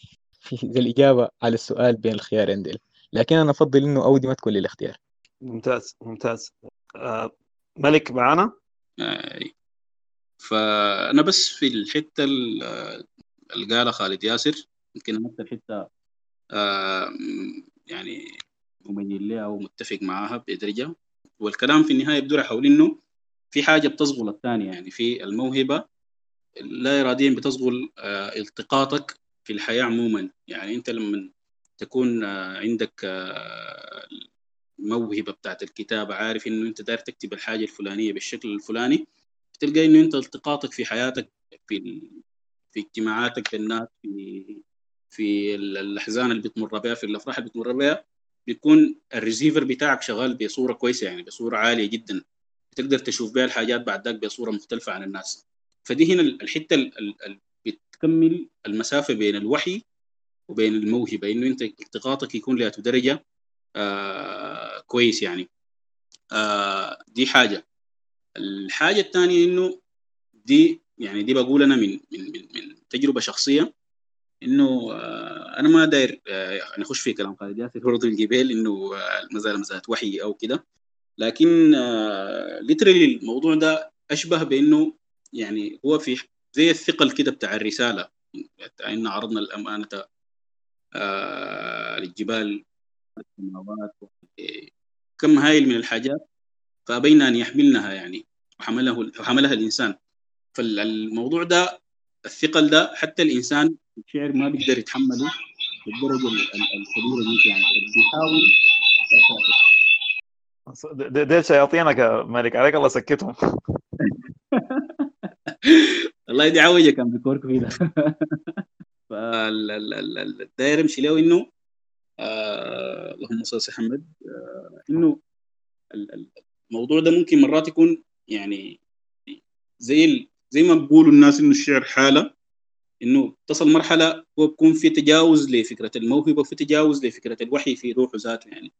إنه أنت بتبدأ تطلع الحاجات دي بغرض محدد إنه أنت تزيل ال- ال- ال- الحمل ده عن كتفك يعني. دي الحاجة اللي أنا قاعد أمر بها في حالات كثيره يعني في معظم النصوص. إنه بلقى إنه الموضوع ده أثقل كاهني جدا بال... بالالتقاط الكثير. و... وأنا طبيعتي بكتب نصوص كبيرة لأنه بقيه في زمن طويل يعني. فبكون قاعد بلين بلين لحد ما اصل مرحلة إنه الموضوع ده بيتفرتق يعني بعد ذلك. اللي بيحصل شنو في الحد في الحالة دي؟ إنه أنت خلال الفترة دي بتكون قريت كثير بتكون سمعت كثير بتكون آه قعدت في في جلسات شعر كثيره تأثرت بناس. بتكون لك فكرة أو بتتكون لك يعني يعني زي زول خش الجيم بتتكون لك عضلات كده بتاعت شعر لا إرادية. يعني حبة حبة بتلقى روحك يعني اكتسبت حاجات انت حتى ما واعي بها فحتى في النصوص بعد زمن انت لو رجعت لنصوص كثيرة لك بتلقى ان الحاجة دي انت كنت كاتبها في اللاوعي بتاعك لكن ممكن تكون مقاربة لحاجات ثانية قاعدة في حتة ثانية فالموضوع يعني داير كده في حلقة بتاعت إنه في موهبة وفي آه وحي وفي آه تفريغ بتاع حالة شعرية معينة وفي في حاجات كثيره شديد قاعدة تحصل يعني وفي التقاط يتم في تأثر بناس آه ودي حلاوة الشعر هنا إنه أنت تكون مع معلش أخذت زمن طويل وشنو؟ لا لا لا عادي تفضل حبيبي آه اي فانه أنت بتكون يعني تنوع في ذاتك ان أنت براك مع نفسك كده في النص اللي بتكتبه لأنك أنت داير تكتب تقعد له تكتب عن الثورة بتكتب عن كده. دي هنا بتبرز بعد ده عضلاتك حقت الشعر في النص اللي بيجي مارق منك آه، آه، يعني بدون أي مقدمات وهو بعبر عن الحالة الحقيقية جواك وممكن تكون أنت الوحيد اللي فاهمه ممكن تكون أنت في ذاتك ما فاهمه لكن هو بيطلع ك... كأداة بتاع التحرر ك... كشعر كده حاجة كده. أنت بتسميها شعر. ده الشعر الجدجد ده الشعر. الجدجد أيوه دي حلاوه الشعر هنا إنه الناس بتختلف في أدونيس وبتختلف في محمود درويش وبتختلف في امل دنقل. الناس دي كانت بتعبر عن حالتها بدون أي قيود بدون أي مراجعات بدون أي كده. والنصوص بتمشي بعد ذاك يعني. فالموضوع ده يعني لطيف جدا زي سؤال الدجاجة والبيضة زي ما قال إنه جات أول شنو. الحاجة الكويسه إنه بس بيكون لاف في دائرة يعني. الدائرة دي باختصار شديد فيها تنوع لطيف جدا. يخليك أنت تقدم نفسك بأشكال مختلفة كثيرة في نفس الوقت تستمتع بالحاجة اللي بتعمل فيها دي ف that's all. باجابتك يعني أنا لو آه، يعني أخذنا هجين أتوقع إنه يعني كفيته ووفيته يعني. وعجبتني ال- ال- الحالة الرياضية اللي اللي قال عنها محمد عبد القادر في إنه إنه المشكلة في في أو دي ذاتها. لأنه فعلا قبل يعني لو إحنا أخذنا السردية ال- ال- ال- الإنسانية ذاتها إن هي كان إن هي حالة بتاعت إلهام جاية ما, في زول عارفها هي بتجي من وين. زي وادي عبقر وزي عند الشعراء اليونانيين آه، زمان. آه، لكن آه، إنه ال- المواضيع الكلية الكونية الكبيرة خالص اللي اللي مرات بيحس ال- ال- الشاعر ذاته بيحس إنه هو محتاج إنه أكثر من من معرفة أو أو أو فلسفة أو أو خلينا نسميه إلهام يعني. الحالة دي أنا يعني جربتها يمكن في أكثر من عشر قصائد يمكن. يعني أنا أنا عارف أنا عايز أكتب شنو. يعني أو أو خلينا أقول أنا إن يعني أنا حاسس وفاهم آه، أنا عايز أصل لوين. لكن آه، فجأة بتكتشف إنه إنه ما عارف من وين بي- بيجيك بعد يعني أبعد بكثير من أنت من الحته اللي أصلا كنت را- رامي لها الحته الحاجة دي بالذات ما, ما ابدا ما ممكن يكون للموهبة فيها دور أو أو أو لموضوع الشحذ يعني انه الواحد بيكون آه، هو هو حاجة حالة بتكون من التداعي. يعني الشعر بالذات مقارنة أنا بكتب يعني في في كتابات إبداعية ثانية بلقى إنه ال- ال- الانقطاع في الكتابة بي يعني بيصديك. بالذات لما الناس اللي بتكتب في المقالة وفي وفي السيناريو وفي يعني كل ما أنت حسيت إنك أنت قللت الكتابة كل ما بيكون عندك روعة بتجيك انت لما تبدأ ترجع تكتب ثاني إلا الشعر. الشعر ده أنا أنا عكس أتذكر. أيوه أنا يعني يعني أتذكر أنا انقطعت مرات. أيوه تفضل لا لا معلش واصل واصل. أيوه أنا يعني أنا انقطعت مرات لما يعني يعني لما خلاص يعني قلت خلاص انه هي كانت سكرة وضاعت يعني. انقطعت يمكن مرة سبع سنين مرة مرة زي حوالي خمسة أو ست سنين وكده. بس بتجي لحظات يعني آه، سبحان الله أنا ما ما أعتبرها إن هي موهبة. يعني القصيده اللي بتاعت على اعراف امرأة كمثال وحوالي يمكن أنا متذكر عشر قصائد يعني دي دي دي حالة ابدا يعني ما ابدا ما يعني ابدا أنا ما كنت متخيل أنا ممكن يعني أكتب قصيدة بالمعنى ده يعني. طيب آه على أساس إنه لسه عندنا قرايات وعندنا مداخلات شعرية يا جماعة خلينا السؤال ده كو- كويس إنه إنه لازم الناس كلها تجاوب عليه. طيب آه، آه، عاتكة بتسأل وخلينا نوزع الأسئلة. طيب آه آه ل دي لخالد. طيب. السؤال- بتاع هل هل الشعر بيقصر العمر؟ الش... لو لو ده السؤال اذا إذا لا لا لا لا لا السؤال- لا. لأنه في هد- سؤال هنا ده بالذات المفروض يحول. لأنه متخصص في المسألة دي. متخصص في تقصير العمر. متخصص في الشعراء اللي كانت اعمارهم حصل شنو؟ لسه جايين لك جايين لك بيسأل. في زول بيسأل. سؤال جايك بعد شوية يا قدوره خالد السؤال. عاتكه بتقول لك إنه هل عندكم آه، يعني عندك قصائد بتكتبها لنفسك وما بتشاركها ولا عمرك فكرت إنك تشاركها مع زول؟ هاي في قصايد في في قصايد بكتبها ما بشاركها لأسباب كثيره لكن السبب الأول الأساسي إنه بحس إنه القصايد دي ما بتستاهل يعني ما ما يعني دون دون الحد الأدنى أو المستوى بتاع الحد الأدنى بتاع إنك أنت ممكن تشاركها مع الناس. يعني قصايد تعبانة يعني أنت بتحس إنها تعبانة شديد. دي ده سبب. في أسباب تانية في قصيدة أنت بحس إنها يعني أقول لك شنو؟ بتفضحك بتفضحك أكثر من اللازم يعني. يعني يعني بتخليك مكشوف تماما لو شاركتها. ما هو الشعر ده انت أنت داير تقول وما داير تقول في نفس الوقت. يا بشير بتفضحك بالضبط كده. يعني أنت داير تقول الحاجة وداير ت... وما دايرين تقولوا بالضبط بالضبط. دي ودنا مين داير- داير ذاته. الحاجة- يا تغني يا اغني أنا. دا- داير الحاجة تخدها قدام الناس لكن ما يشوفوها من نفس الزاوية بتاعتك. يشوفوها من الزاوية بتاعتهم. هم ما يفسروا الحاجة التفسير الحقيقي اللي أنت عارفه أنت براكة. ففي قصايد بتحس إنه لا الحاجة دي ما ممكنه فيها وهي القصيدة مباشرة أكثر من اللازم أو واضحة شديد يعني. فما بتشاركها جميل. طيب آه السؤال ده ل ل ل- خلينا سؤال- طيب سؤال محمد عبد القادر يا خالد بس أنا عشان النصيه لسه قاعد أتبع وراه أس- أسأل السؤال لمحمد عبد القادر. ما في مشكلة. يا قدورة في زول بيسأل هل الشعر بيقصر العمر؟ والله يا أخي في نظرية ما عندها دليل. للأسف يعني. أي ما أنا عشان كده عشان كده حولت السؤال ده لك عشان عارف إن عندك نظرية. بتبقى يعني ال- القصة دي تكلموا عنها ناس كتار شديد يعني وعندها إحصائيات مرعبة لكن زي ما قلت ما عندها دليل آه، منطقي. آه، ممكن يكون آه، أيوه. مشتركين كلهم في أسباب صحية كلهم يعني وماتوا. آه،. باعتبار إنه إذا جبنا الحاجة ممكن تلقوها مرجع في كتاب مهارب المبدعين لابن حمد بتلقى إنه عامل إحصائية لناس ماتوا بدري بعلة عقلية أيوه. بعلة ايا كانت. لكن القاسم المشترك بيناتهم إنهم ماتوا صغار يعني أو صغار نسبيا. أيوة. يعني عندنا أمثلة كثيرة. معاوية حمد نور آه آه ال- آه، اسمه؟ الأمثال كثيرة عندنا يعني. السودانيين آه، يانس بشير عزيز جماع أيوه آه، أيوه صلاح إبراهيم. الناس دي كلها ماتوا صغار يعني. قياسا على العمر اللي إحنا متوقعين متوقعين إنه نعيش يعني محمد عبد الحي. آه دي الناس سودانيين أمشي برا حتلقى ناس كتار شديد ماتوا صغار يعني من المبدعين. آه آه هي عندها علاقة طفيفة جدا اذا إذا الإبداع أثر على على على نفسيه على اتزان الشخص المبدع يعني. مرات بي بينزل عليه حاجات أكبر من تحمل عقله فبالتالي بتبقى أكبر من تحمل جسده. إذا ما كان قادر يسيطر عليها يعني. آه، لكن أنا أعتقد إنه إذا قصر عمر الفنان بيطول عمر ناس ثانيين دي الحاجة ال- ال- العزاء الوحيد يعني في القصة دي. يا يا ود يا لكن matrix. آه، لكن آه، ما أعتقد إنه يعني شرط لازم إنه ال- الإبداع أو الشعر يقصر عمر الزول يعني.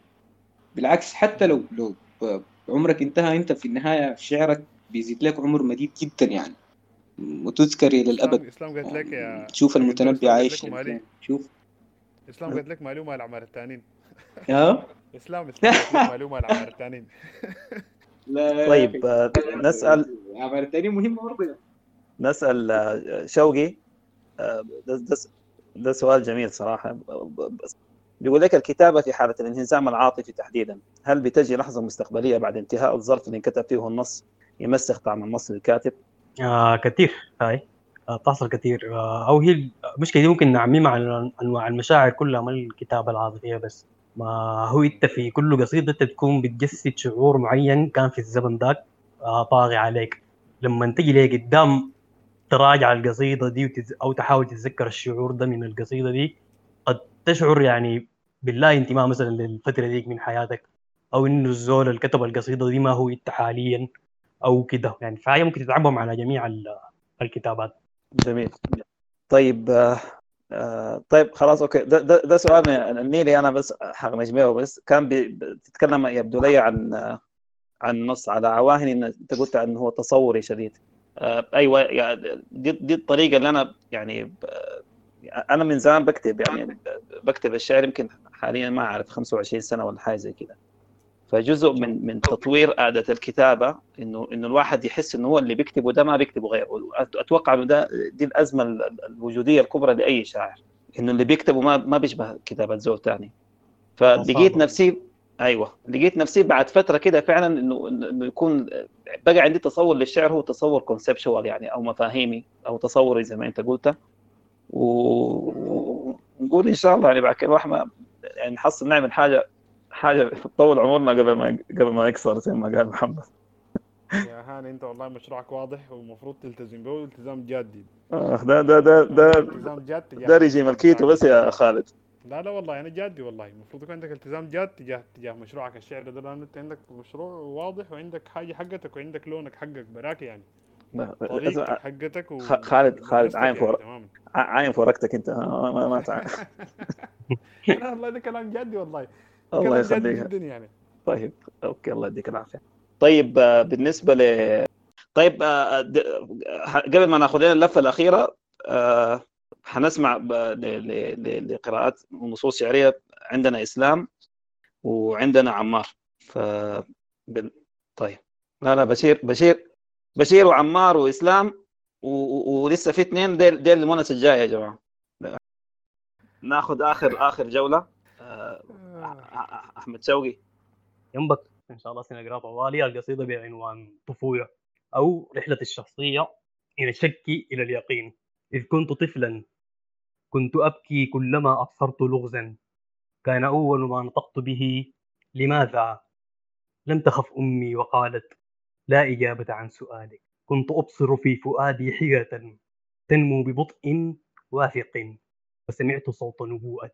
ستسير نحو إجابة لا تشتهيك وتمتطي خيل السؤال إلى زوالك. عبثا تعلمت القراءة والكتابة رحت أبحث عن خلاصي في السطور فلم أجد شيئا هنالك. وحفظت أقوال الفلاسفة الذين يحدقون بجرأة في صمت يمشون في الألغاز دون إجابة. أم كنت أو ما زلت أكره بؤس ذلك. لم ألتقي الرجل الودود لكي يقول بطيبة لا شيء يا طفلي حقيقي وكل الكون جزء من خيالك. لم ألتقه. لم ألتقي الرجل الودود لكي يقول بالطيبة لا شيء يا طفلي حقيقي وكل الكون جزء من خيالك. إذ كنت طفلا كنت أفرح. كلما شاهدت طفلا آخرا يبكي. أحس بأنه مثلي. يداري ضمة كبرى ويبصر في السماء لون المهالك. لم أتعظ حين اصطفاني صوت أستاذي الذي سألته عن سر هذا الحزن في عينيه هل يبكي كثيرا مثل ما أبكي. وهل مثلي يرى في كل صمت صرخة أخرى؟ وأسئلة كذلك. وكبرت كبرت كبرت أكثر. صرت أطول من أبي. أحببت كم أحببت حين وجدتني. وغدوت أقرب ما يكون إلى اليقين. وجدت أطراف الإجابة في جمالك.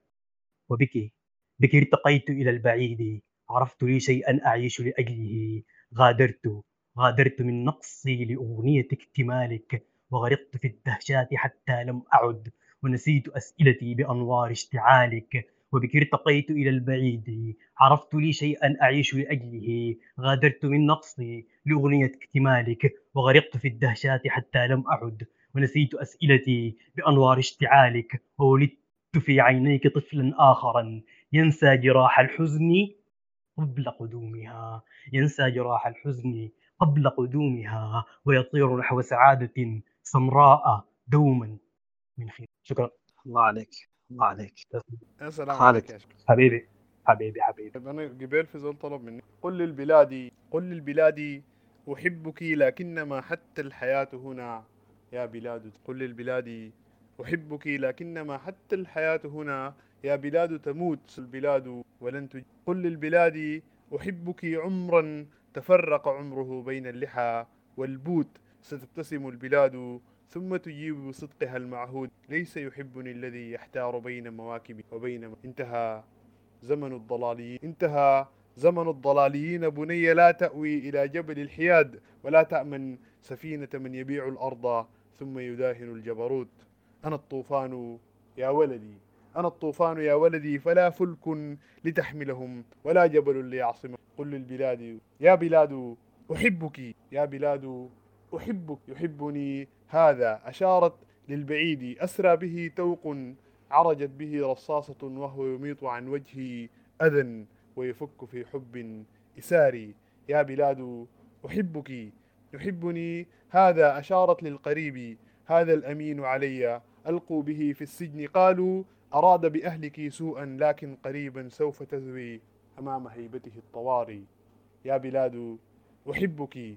يحبني. هذا أشارت نحو جاري. من رص بنياني أتاني روحه في كفه يسعى وكفك وكفك ذي مغلولة في الجيب. ستبيع في ليل عسكرهم نهاري بكيت.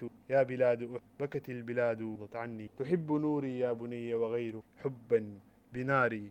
نادى البعيد حبيب نادى البعيد حبيبتي دنت البلاد. نادى البعيد حبيبتي دنت البلاد إليه وقد صورة. آه ملك. آه طبعا خالد ياسر هو رجل عواطف وطنية بامتياز يعني. ف- الله يديه الصحة والعافية إن شاء الله. فمهم نقرأ مواصلة لما بدأه خالد ياسر في ذات ال- النسق. تعال لأفتح باب المدينة لك. أيها العاشق المنتصر تعال لأخبرك سرا ولا تعتذر عن خيال بأثواب شوق توارى. هنا قبل عام وقبل الوجود وقبل انتفاء الهوى والعهود تواجد قلبك وحط على ساحة الاعتصام. هنا قبل كشف الغطاء وحين ركض الغدير ابتدت أغنيات الحمام. هنا حيث عبد السلام لست ممن يعيدون سرد الحديث مرارا ولكنني لكنني مغرم بالقيادة مغرم بالتواجد في رحم شعبي حائر في الولادة. علمتني المسيرات للقصر أن الحنين طويل وأن الهتاف إذا ما تعالى يرش السعادة وينزع عن كل قلب وسادة. يا عنصري ومغرور كل البلد دارفور ويسقط أقبية بالظلام هنا حيث تزهو الحقيقة في قلب شعبي حيث ترقد قنبلة الذكريات حيث يبدأ السلام. تعال لأفتح باب المدينة لك أيها العاشق المنتصر. تعال لأخبرك سرا ولا تعتذر. المدينة غارقة في المجاز الذي لا يفك بقيد الكسور والحواري تؤانس حراسها بالصخور والمداريس في ساحة الانتصار. ثم صوت يقلقل ذهن الجسور ويكتب أول تغريدة في سماء الوطن. سقطت ما سقطت صاب منا ثم من يقرع الآن صدر الجرس. آنسات خلدن إلى النوم لا خائفات. أخريات وقفن بروح الترس. يشتهين بلادا بشكل حبيب لطيف. يشتهين خلاصا بأغنية في جنوب الحدود. يشتهين تفرع سنبلة في الشمال يشتهين من الفاشر وردا ومن كسلا يشتهين القلال.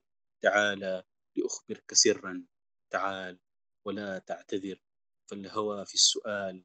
أيها الغائب عن وعي هذه الجموع أتسمع أتسمع دقات قلب المكان؟ أتسمع رصاصة الاحتفال؟ أتت من بعيد من حنايا الشهيد لتعلن عصيانها تعتذر. أتسمع رصاصة الاعتذار. أيها الظافر أيها الظافر بالحب والثورة أمك. تعال سأفتح باب الحديقة لك. هنا من يضمك. الفراش على خصرها دائر كالخيام. والعصافير مشدوهة ترقص الآن في حفلة. يا سعاد أترى في البلاد غير عقد الجلاد. أترى في البلاد غير عقد الجلاد؟ تشرئب عناق المريدين. تنفث عطرا. يدغدق حاسة الشم في مهدها. لتصحو مع القاز المسيل للدمع. ذاكرة الأمسيات. تستفيق العبارة في لغة الشاعر. تثبت فكرتها الأولية أن الإرادة بنت التوكل غيث النجاة. يحتمي في المكان الكثيرون من أمتي يشترون الرغيف بلا شيء. يمنحون الحياة. أعندك خذ ليس عندك شيل. أعندك خذ ليس عندك شيل. أتفهم فكرة الاعتصام؟ أتعشق حيلة المستحيل؟ تعال سأفتح باب الحديقة لك. كي ترى ما تشاء. فالحديقة عن قرب لا تعرف القال قيل تعال سأفتح باب المدينة لك لتأخذ جلستك الشاعرية. لتنظر للطفل يلعب في حجر أمه يشرب من ماء أخرى ويترك إحساسه للرصيف. ستحمل صافرة الصبح أمجادها للخريف؟ صباح الخير صباح الخير ولا يفصح الجيش شيء. ستبرق في الشمس ألف ابتسامة. وتبدي حفاوتها في غصي لتكتب كل القصيد تماما وتشعر طعم الغناء وكي تعيد الهواء لصدر الحمامة. إذا زاد عشق على الحزن طي نحب المدينة رغم اكتظاظ السجون ونحفظها ما نشاء. ورغم سيجارة سجانها حين تخرق كف الحياة ورغم الهواء المغلف بالخوف رغم فظاظتها كانت تبادلنا الكبرياء وترجو السكينة. نحب الحياة بهذه المدينة. نحب الحياة. تعالى لأفتح باب المدينة لك. أيها العاشق المنتظر. تعالى لأخبرك سرا لكي تنتصر. سلطة الشعب فوق كل الطقوس. ساسة الشعب أصدقاء المكان. أشقياء الزمان الحقيقة في عين صاحبها لا تغوص. الطريق إلى الثورة المستحيلة يبتدي في النكوص والطريق إلى اللحظة المستطيلة ينتهي في الجلوس. لا تقف حائرا كلم كلم بواعثك المستبدة. قل للخيال الذي هو منك اقترب فالمدينة تعرف كيف تقلب صفحات عاشقها ثم تكتب في آخر الصفحة المغترب وحال الحبيبات في كل ليل يداعبن فيك الحنين الخصب. هو حال الحديقة في بوحها المضطرب. وأنت تغني وتحلم كيف العيادة. وأنت تغني وتحلم كيف الإعادة. وأنت مصاب بداء القيادة. وأنت مصاب بداء القيادة. مغرم بالقيادة. مغرم بالقيادة بس شكرا. يا الله ممتاز يا ملك. الله يديك العافية يا صديقي. الله عليك يا عبد الملك. أنت كده كده إحنا يا ملك. والله عظيم قربت لنا عظيم الميم يا. قربت لنا الميم يا عبد الملك. والله الله يديك العافية الله يقلع بيسك ذاته. أنا أنا جيل الثورة ده أنا شابكهم مدورهم من سنة وشوية. جيل ما عندكم ما عندكم شعر ما عندكم مشروع شعري ما عندكم أي حاجة. والناس دي كانت بتسكت بس بتستشهد بمروة. حسيت خربت الكنته كلها يا أخي. والله يا أخي يعني للأسف بس آه، بعيدا عن عبد الملك. يعني ما كتب في الثورة يعني من شباب حاليا هم معانا. ويمكن كلهم يعني ما كلهم كلهم تماما يعني كلهم تماما. آه، جدير بأنه يكون في مدونة وذاكرة وأذهان الشعب السوداني للأبد يعني. يكون أكتوبريات يكون آه، سبتمبريات يكون أي حاجة يعني جديدة. تثير الوجدان تحرك وتخلي الثورة ذات قائمة يعني في في نفوسنا. لأنه الثورة ما فعل لحظة كانت إطلاقا يعني ولا فعل منتهي يعني. فبس شباب ما هم هم قصير ما بس أنا قصدين دلوقتي يعني أصلا لو في مشروع شعري جديد للسودان المفروض يكون ده وقته. بس يعني ما عارف هل هل هل المشكلة مشكلة آه، يعني آه، تواصل ولا هو مشكلة إنه في ناس كثير قاعدين في الظل وما ما ما ظاهرين ما ما بتعرف والله. بس حاليا ال ال إحنا فعلا في إحنا وصلنا للكتلة الحرجة. الثورة دي واحدة من أهم أدبيات الشعر. لو الشعر دلوقتي ما بعث الثورة من أول وجديد آه، يمكن ما في فائده والله أنا أتفق معك بدرجة كبيرة جدا لكن آه، في اعتقادي إنه لا زالت الثورة حية يعني لا زالت الثورة حية بدرجة كبيرة يعني حية ب- بتصورات الناس لها وحية ب- بال- بال- بالذاكرة بتاعتها بال- بالمواقف اللي مرت بها يعني. ولا زالت بتتجدد يعني. وأظن لي الشعر لو مرق هسي أو مرق بعد آه، يعني عشر سنين تاني قدام هو ال- المحرك الدينامو بتاع بتاع الحاجة دي يعني. فالجاية الجاية واردة يعني. واردة بدرجة كبيرة جدا لأنه لسه الالتقاط ما انتهى بصورته الكاملة يعني. في ناس لا زالوا بياخدوا منها لا زالوا بيتشبعوا منها لحد ما يطلعوا ال- ال- الشيء الممكن يعني. وأظن. لي الموضوع مختلف تماما عن الثورات اللي فاتت يعني. آه، ال- ال- الغناء أو الكتابة في الثورة دي يعني مربوط بهواجس أو مخاوف سياسية إلى الآن إنه ما تصل لحظة الاكتمال الحقيقية بتاعتها يعني. دي الحاجة الموقفة تقريبا عدد كبير من الناس. وفي نفس الوقت ال- ال- الختام الحزين بتاع القيادة العامة فضل الاعتصام خلف أثر نفسي حزين جدا في في في في في, في, كل الشعراء في كل السودانيين في كل في أي حتة يعني. والحاجة بس دي يا حبيبنا المفروض المفروض إنه الأثر النفسي ده يفضل مزمن لدرجة إنه إنه إنه يعني يغير في مفهوم الشعر أصلا متناول الموضوع من أول لحد اخره وللأسف ما حصل. يعني أنا أنا أنا قلت لك أنا أنا ما عارف والله الموضوع جاي من وين وما عايز يعني يعني يعني ألخبط في, في الكلام لكن الثورة ألو... الثورة ال- الشعبية السودانية التاريخية الوحيدة هي ثورة 2019 والله كل الثور... الثورتين اللي قبالهم هي ثورات بتاعت نخب بالمناسبة يعني ما ما ما نضحك على نفسنا التاريخ بين الحاجة دي. فإذا كانت ثورات النخب كان وراها المشروع الشعري وال... وال... والغنائي والت... والتاريخ الكبير ده. كويس؟ هل ده معناه انه إحنا شعرنا شعرنا مربوط بالنخب؟ دي تبقى مصيبة والله. ابدا الشعر ما ما. مربوط بالنخب يا هاني لكن بس ممكن يكون في ناس أنت جد جد ما سمعت بهم ولا شفتهم يعني الناس ديل ما ما انتشر يعني في في الثورة دي الح... الحاجات ال- اللي قريناها بس لحد هسه في حاجات كثيره جدا وعظيمة جدا لكن ما لاقت. حظها من الانتشار لأسباب كثيره جدا لكن وده لسه لسه زي ما قال لك ملك الناس الثورة دي لسه بالمناسبة الناس ما تشبعت بيها تماما عشان تقدر تهضمها كده وتطلعها في شكل قصيدة وفي شكل نصوص حقيقية يعني. الحاجة دي لسه. الحاجة في وفي ناس لسه في في صدمة تلا- 30 يونيو وفي ناس لسه في في في في فواصل كثيرة في الصدمة دي في في في الثورة دي في ناس لسه ما تخططت عشان تكتيبها بشكلها ال بشكلها ال- ال- ال- اللي انت. بتتكلم عنه ده يعني. بالضبط لازم. يتحرروا من من تأثير الأزمة صح؟ مع خالد آه، معلش. ثلاثة اتفق أيام مع والله خالد ما انه 30 المسألة في بدرجة كبيرة أصبحت مسألة شخصية يعني يعني آه، لما شوقي يكتب عن إيش يا يا إسلام. بلا يا. سلام سلام. هلت أنوار وطيبة. إسلام سمعان أنت بس وقت وقت يا وتطلبي يا صوتك هاني. واضح لكن وقت ما السارات يعني. يا هاني. أيوه تسلم. آه طيب. اذا إذا. يا ملك لحظة بس. إذا حاسس إنه الناس هيتأخروا كده ممكن ت- تقفل ال bot وتعتبر الموضوع ده انتهى ونحن دايرين ملك دقرة لنا سارة كلها. جميل. خلاص تاني آه، okay. ده عشان عشان اسلام ما تحس إنه انه إحنا في نظرية المؤامرة بتاعت ال server يعني. خلاص okay. طيب آه على أساس إنه برضه ما ياخذ الموضوع ده على فكرة أنا كنت عايز أفتحه لكن إنه يكون هو هو لحاله يعني موضوع ونسة أصلا. في شعر الثورة يعني. خليني أنظم يا اسراء عليك الله يا إسلام. طيب آه عشان نختم بس عشان ما ياخذ من وقت التسجيل كثير. آه أيوة. آخر راوند بتاع أسئلة.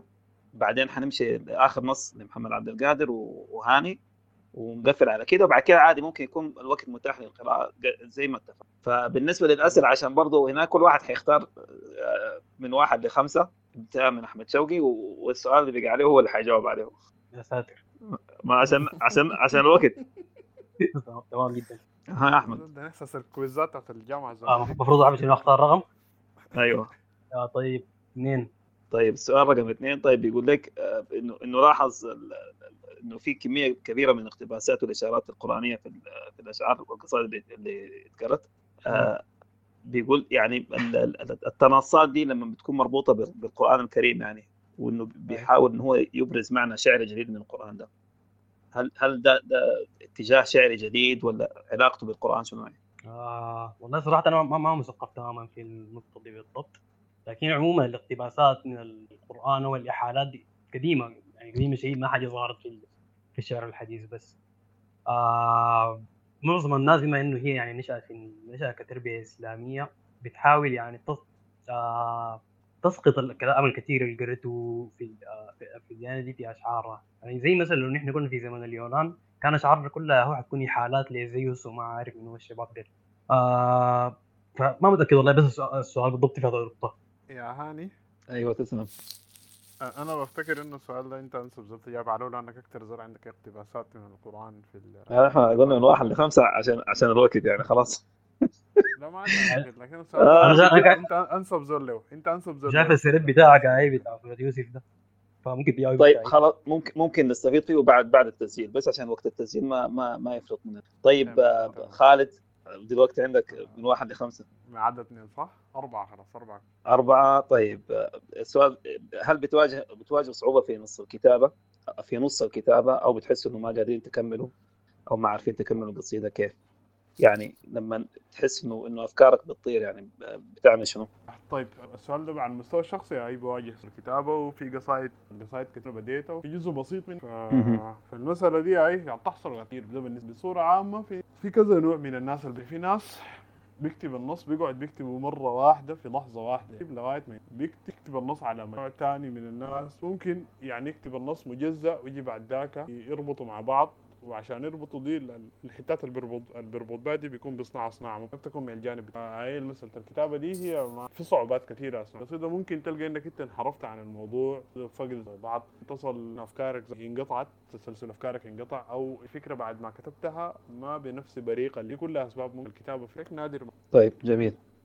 آه طيب آه ملك من واحد لخمسة من دون اثنين وأربعة. عندك واحد ثلاثة خمسة. طيب آه، أنا خمسة ده زي شفته عشان كذا هقوم آه، أعمل ريح منه. طيب واحد. والله أنا أنا أنا من الناس اللي شكيتهم. والله ما عرفت. حريف والله. طيب السؤال ده من شقين يعني السؤال الشق الأول لماذا يتبرأ الشاعر من نصوصه؟ ده كتبته الشق أنا يعني. الثاني ده سالته أنا ممكن اجاوبه لا خلاص محا- أنا قلت لك أنا شكيته عشان كده. طيب الشق الثاني إنه الشعر والفلس ومتلازمة الالتصاق إلى اين؟ الشعر والفلس ومتلازمة الالتصاق إلى اين؟ كم والله. أخي... اسمع أخير السؤال الأول اللي كتبته. بدورة اسمع السؤال ده ده- دفرته لك استلمه. والله يا أخي أنا آه، بالنسبة للسؤال اللي سألته أنا آه، لماذا يتبرأ الشاعر؟ نصوصه. آه، ال- الحاجة دي يعني عندها أشكال مختلفة يعني من من التداعيات أشكال مختلفة من ال- المواقف. فأنا لما سألت السؤال ده يعني كنت مشير إلى نص محدد. كنت أتكلمت عنه في في في الجلسة بتاعت بوكتينو في بداية العام ده. ويعني سردت فيه قصة كده قصيرة إنه في نص اتكتب بشكل معين وكان مقصود به شخص معين والشخص ما ما استوعبه. ومرت الظروف الأيام وال ال- ال- ال- حتى حبل حبل العلاقة الموجودة دي يعني انقطع. والنص ده كان بالنسبة لي هو جل التداعي بتاعي. يمكن كنت منقطع لفترة طويلة وما كتبت إلا بعد يعني تقريبا سنتين أو حاجة. النص ده فمجموعة من مجموعة من من من ال- من ال- الشوائك مجموعة من الحاجات اللي وقفت آه، يعني حاجز بيني وبين النص ده بصورة كده كانت يعني مزعجة جدا. إنه الارتباط النص بقى ما مرتبط آه، بإنه أنت كتبته بقى مرتبط بإنه أنت كتبته بمنه في منه في ذات زمان بشكل من الأشكال.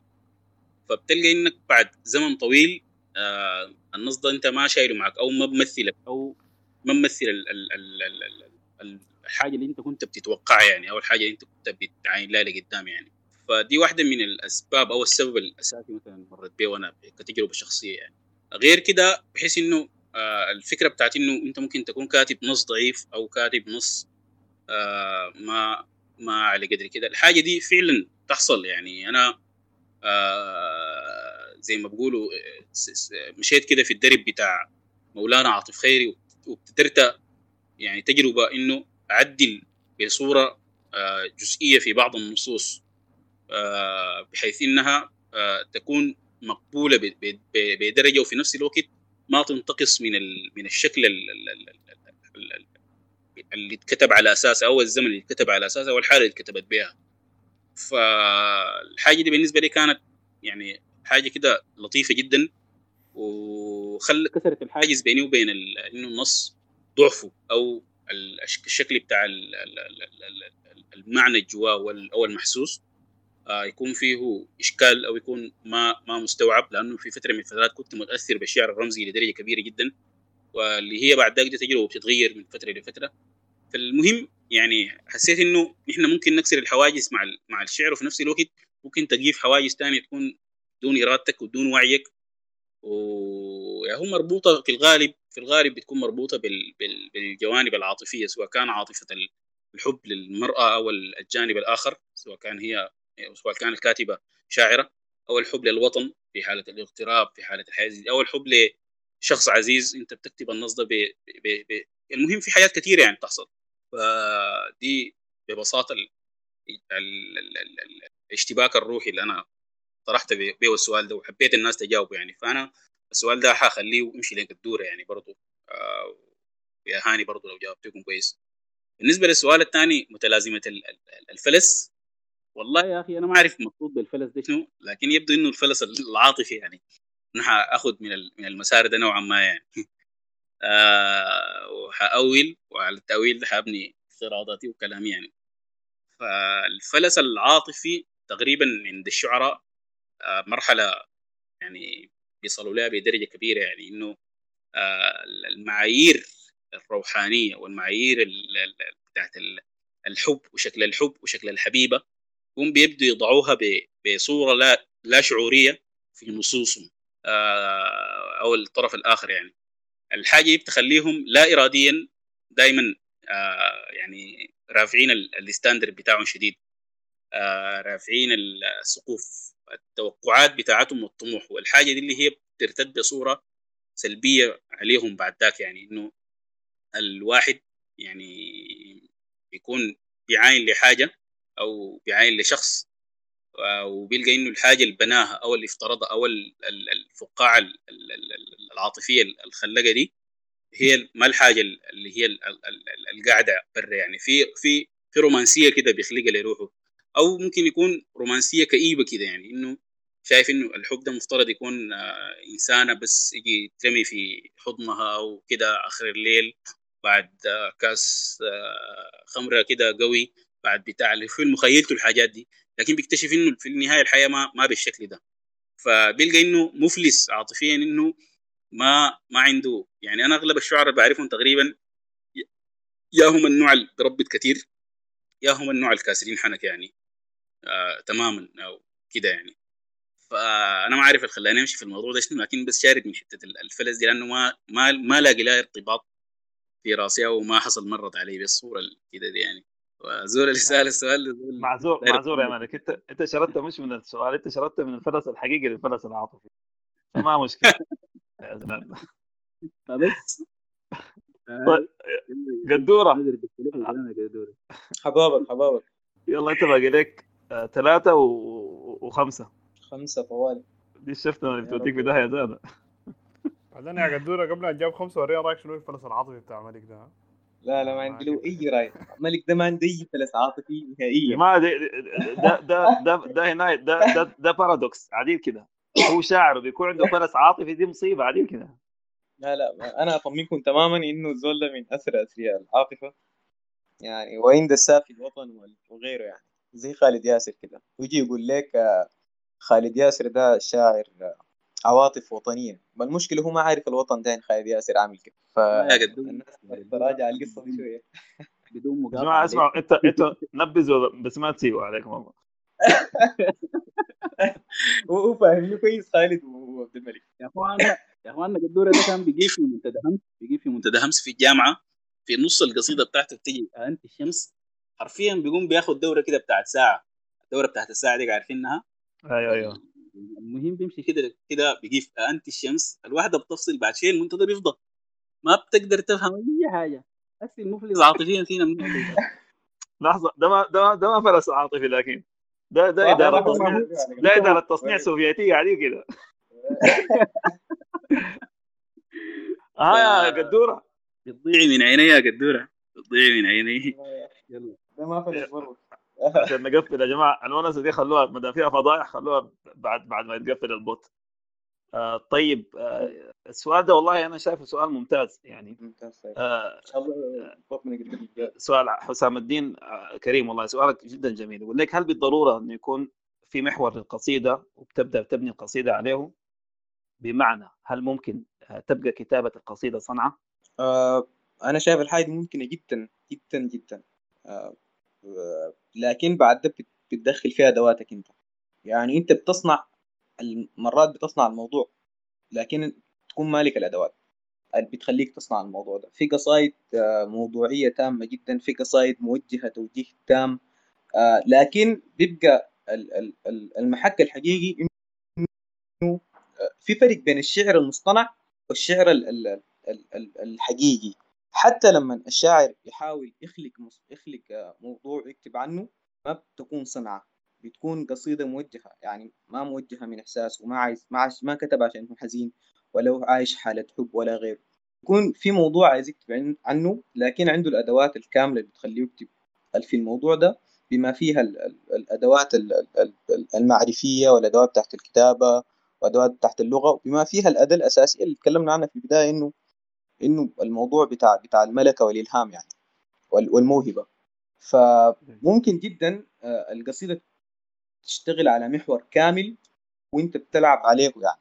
يعني ما الا تكون قصيدة مباشرة جدا يعني. أنا بذكر من القصائد ال- ال- اللي إنت مستحيل تفهم منها قصيدة سياسية مثلا آه، بتلقاها كلها تتكلم عن عن حب يعني. إنت ما عارف عزه في هواك مثلا. آه، فدي من براعة الشاعر.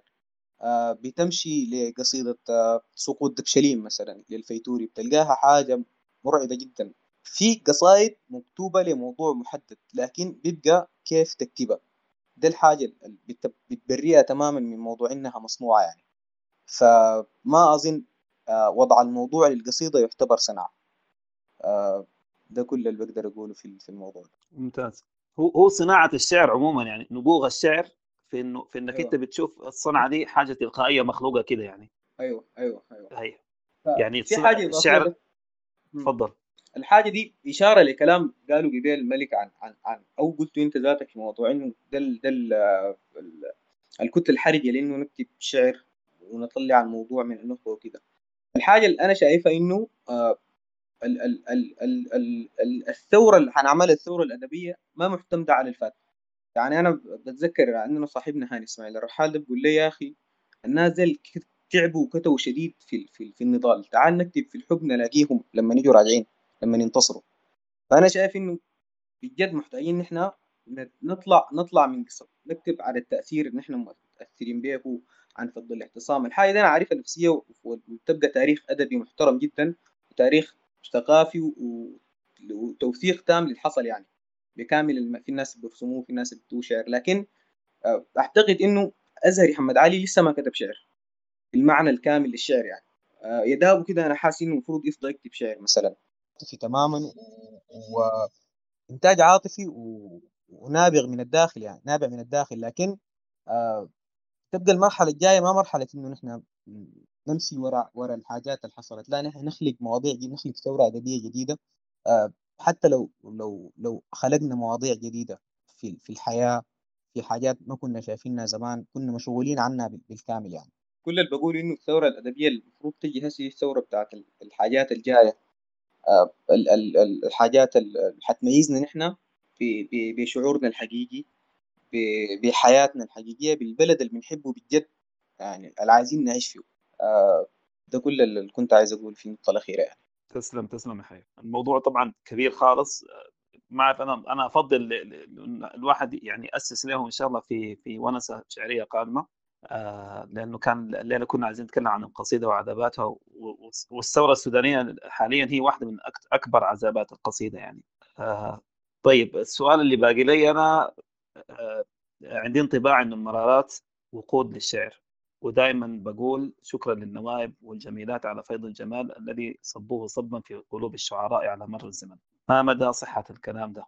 آه، هو طبعا آه، هو ما ما بيعتمد على الشاعر قد ما هو ما بيعتمد على الإنسان يعني. يعني يعني واحدة من من أهم الحاجات ال- ال- الجميلة اللي ربنا خلقها فينا إحنا اللي هو الاندورينج أو مسألة إنك أنت تتاقلم على على الألم وإنك تنتج منه حاجة ثانية بنتكلم عن حضارات ب...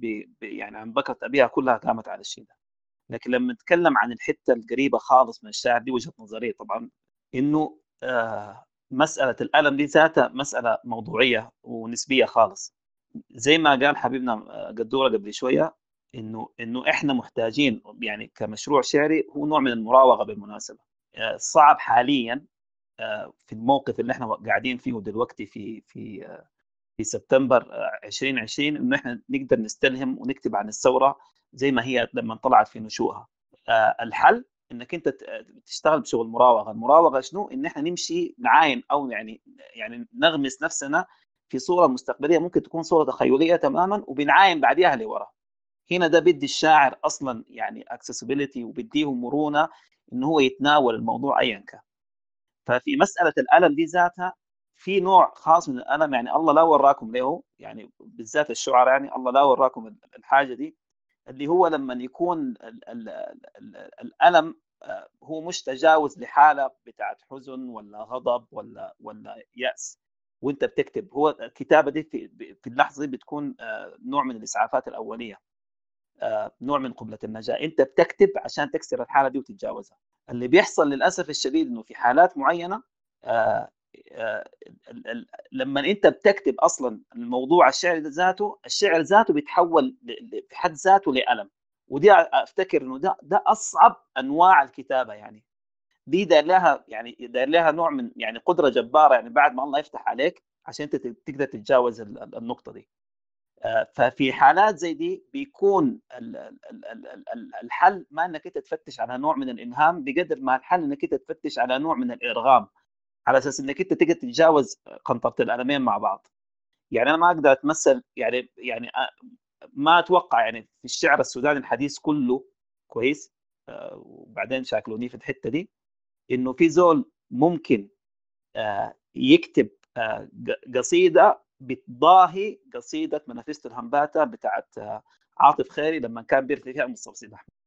القصيدة دي دي خارقة خارقة بكل معنى الكلمة. لأنه كان بيكتب من حالة ألم وجودية وحالة ألم شعرية. ولما خش في ملكوت الإرغام ده كويس حول من مستوصي أحمد الرجل إلى أم. أم عدين أم بترضع وأم عندها ثدي. وأم وأم آه، آه، فقدها بيكون مفجع أكثر من فقد الراجل أو من فقد الأب يعني.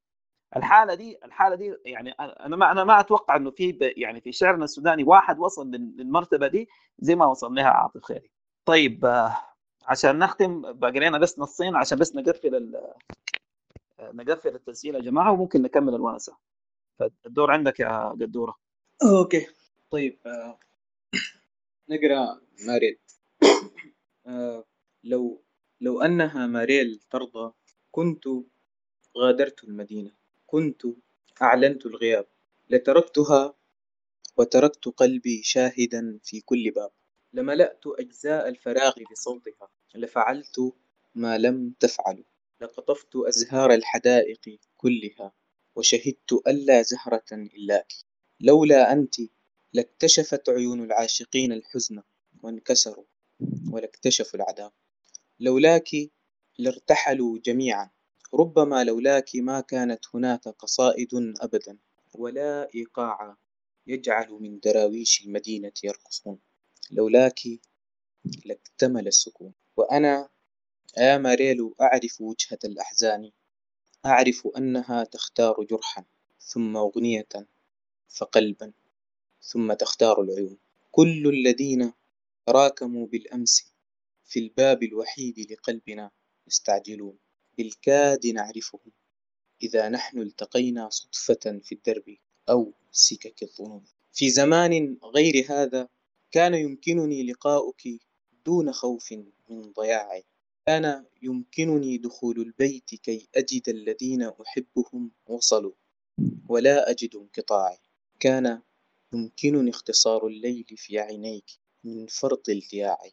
كان بالإمكان أن أنسى بأني كنت من كتب النهاية كلها بالأمس لكني أراعي للذين يحاولون الآن إخفاء الدموع ببسمة من غير داعي للذين تعلقوا مثلي بأسماء الشوارع المحطات الحميمة بالروايات التي كتبت قديما باللقاء وبالوداع للمساكين الذين يقاومون مشيئة الأقدار رغما عن عزوف سنابل القمح المقدم في زمان غير هذا كان في زمان غير هذا تصبح الأيام أحلى والمدامع مستحيلة والبلاد تصير أمي والجفاف يضم نيله والمسافات اللواتي أتعبت قلب الجميلة لم تكن ستطول لكن ليس في كفي حيلة ليس في كفي. الله عليك يا أخي.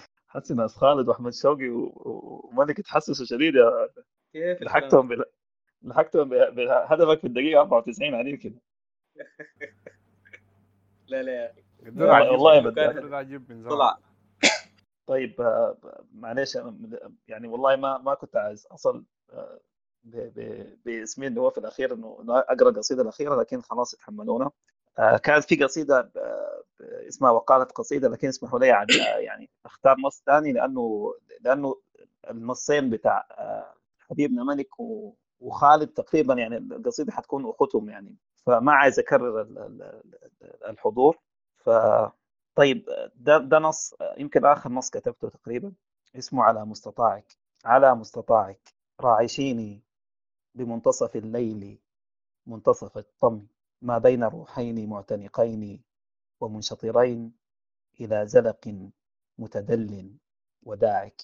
على مستطاعك راعشيني بمنتصف الليل منتصف الطم ما بين روحين معتنقين ومنشطرين إلى زلق متدل وداعك. لم أكن قط أبعد من ها هنا لم تكوني إلى ها هنا أقرب. العمر يمضي على سفح نهديك يقبل من شفتيك صدى. لاتباعك. أينا كان عاضا على لوعة القطن؟ من كان غاصا تكثفه ركوة الزفرات؟ أنا دبق العشب حين تفتحت في برعمه ومن أنعمه غائم صحو عينيك. في ممطرتين بسيل اشتهائك ريحي شراعك وشط يفاعك. تعالي إلى حجر قلبي تعالي إلى حجر قلبي لنقلي بن رغائبنا. باضطجاعك. تعالي كبحة خدش أناملك الناعسات. أنا أشتهيك اعتني بي كأم تحمم ريعانها بالخفوت. اعتني بي كأم تحمم ريعانها بالخفوت. أمام ضناها المرغى وفي مائنا المتواعك. أكرمل في لذتي واندلاعك. لم أكن أستحقك في غالب الحلم. باغتني بالحقيقة حين أفقت. على سرة من سراب أموجها بلساني ليالك شهق ولوتس دهق وجمر اطلاعك. مثلما تفتحيني وراء أنوثتك الباب غاباتها في تلويك وردة وأدخل أكثر أكثر بعده أنا بين ترقوتيك وما بين قمريتيك وبينهما رهويك. وبين شفاهك تلك التي في الجنوب توائم.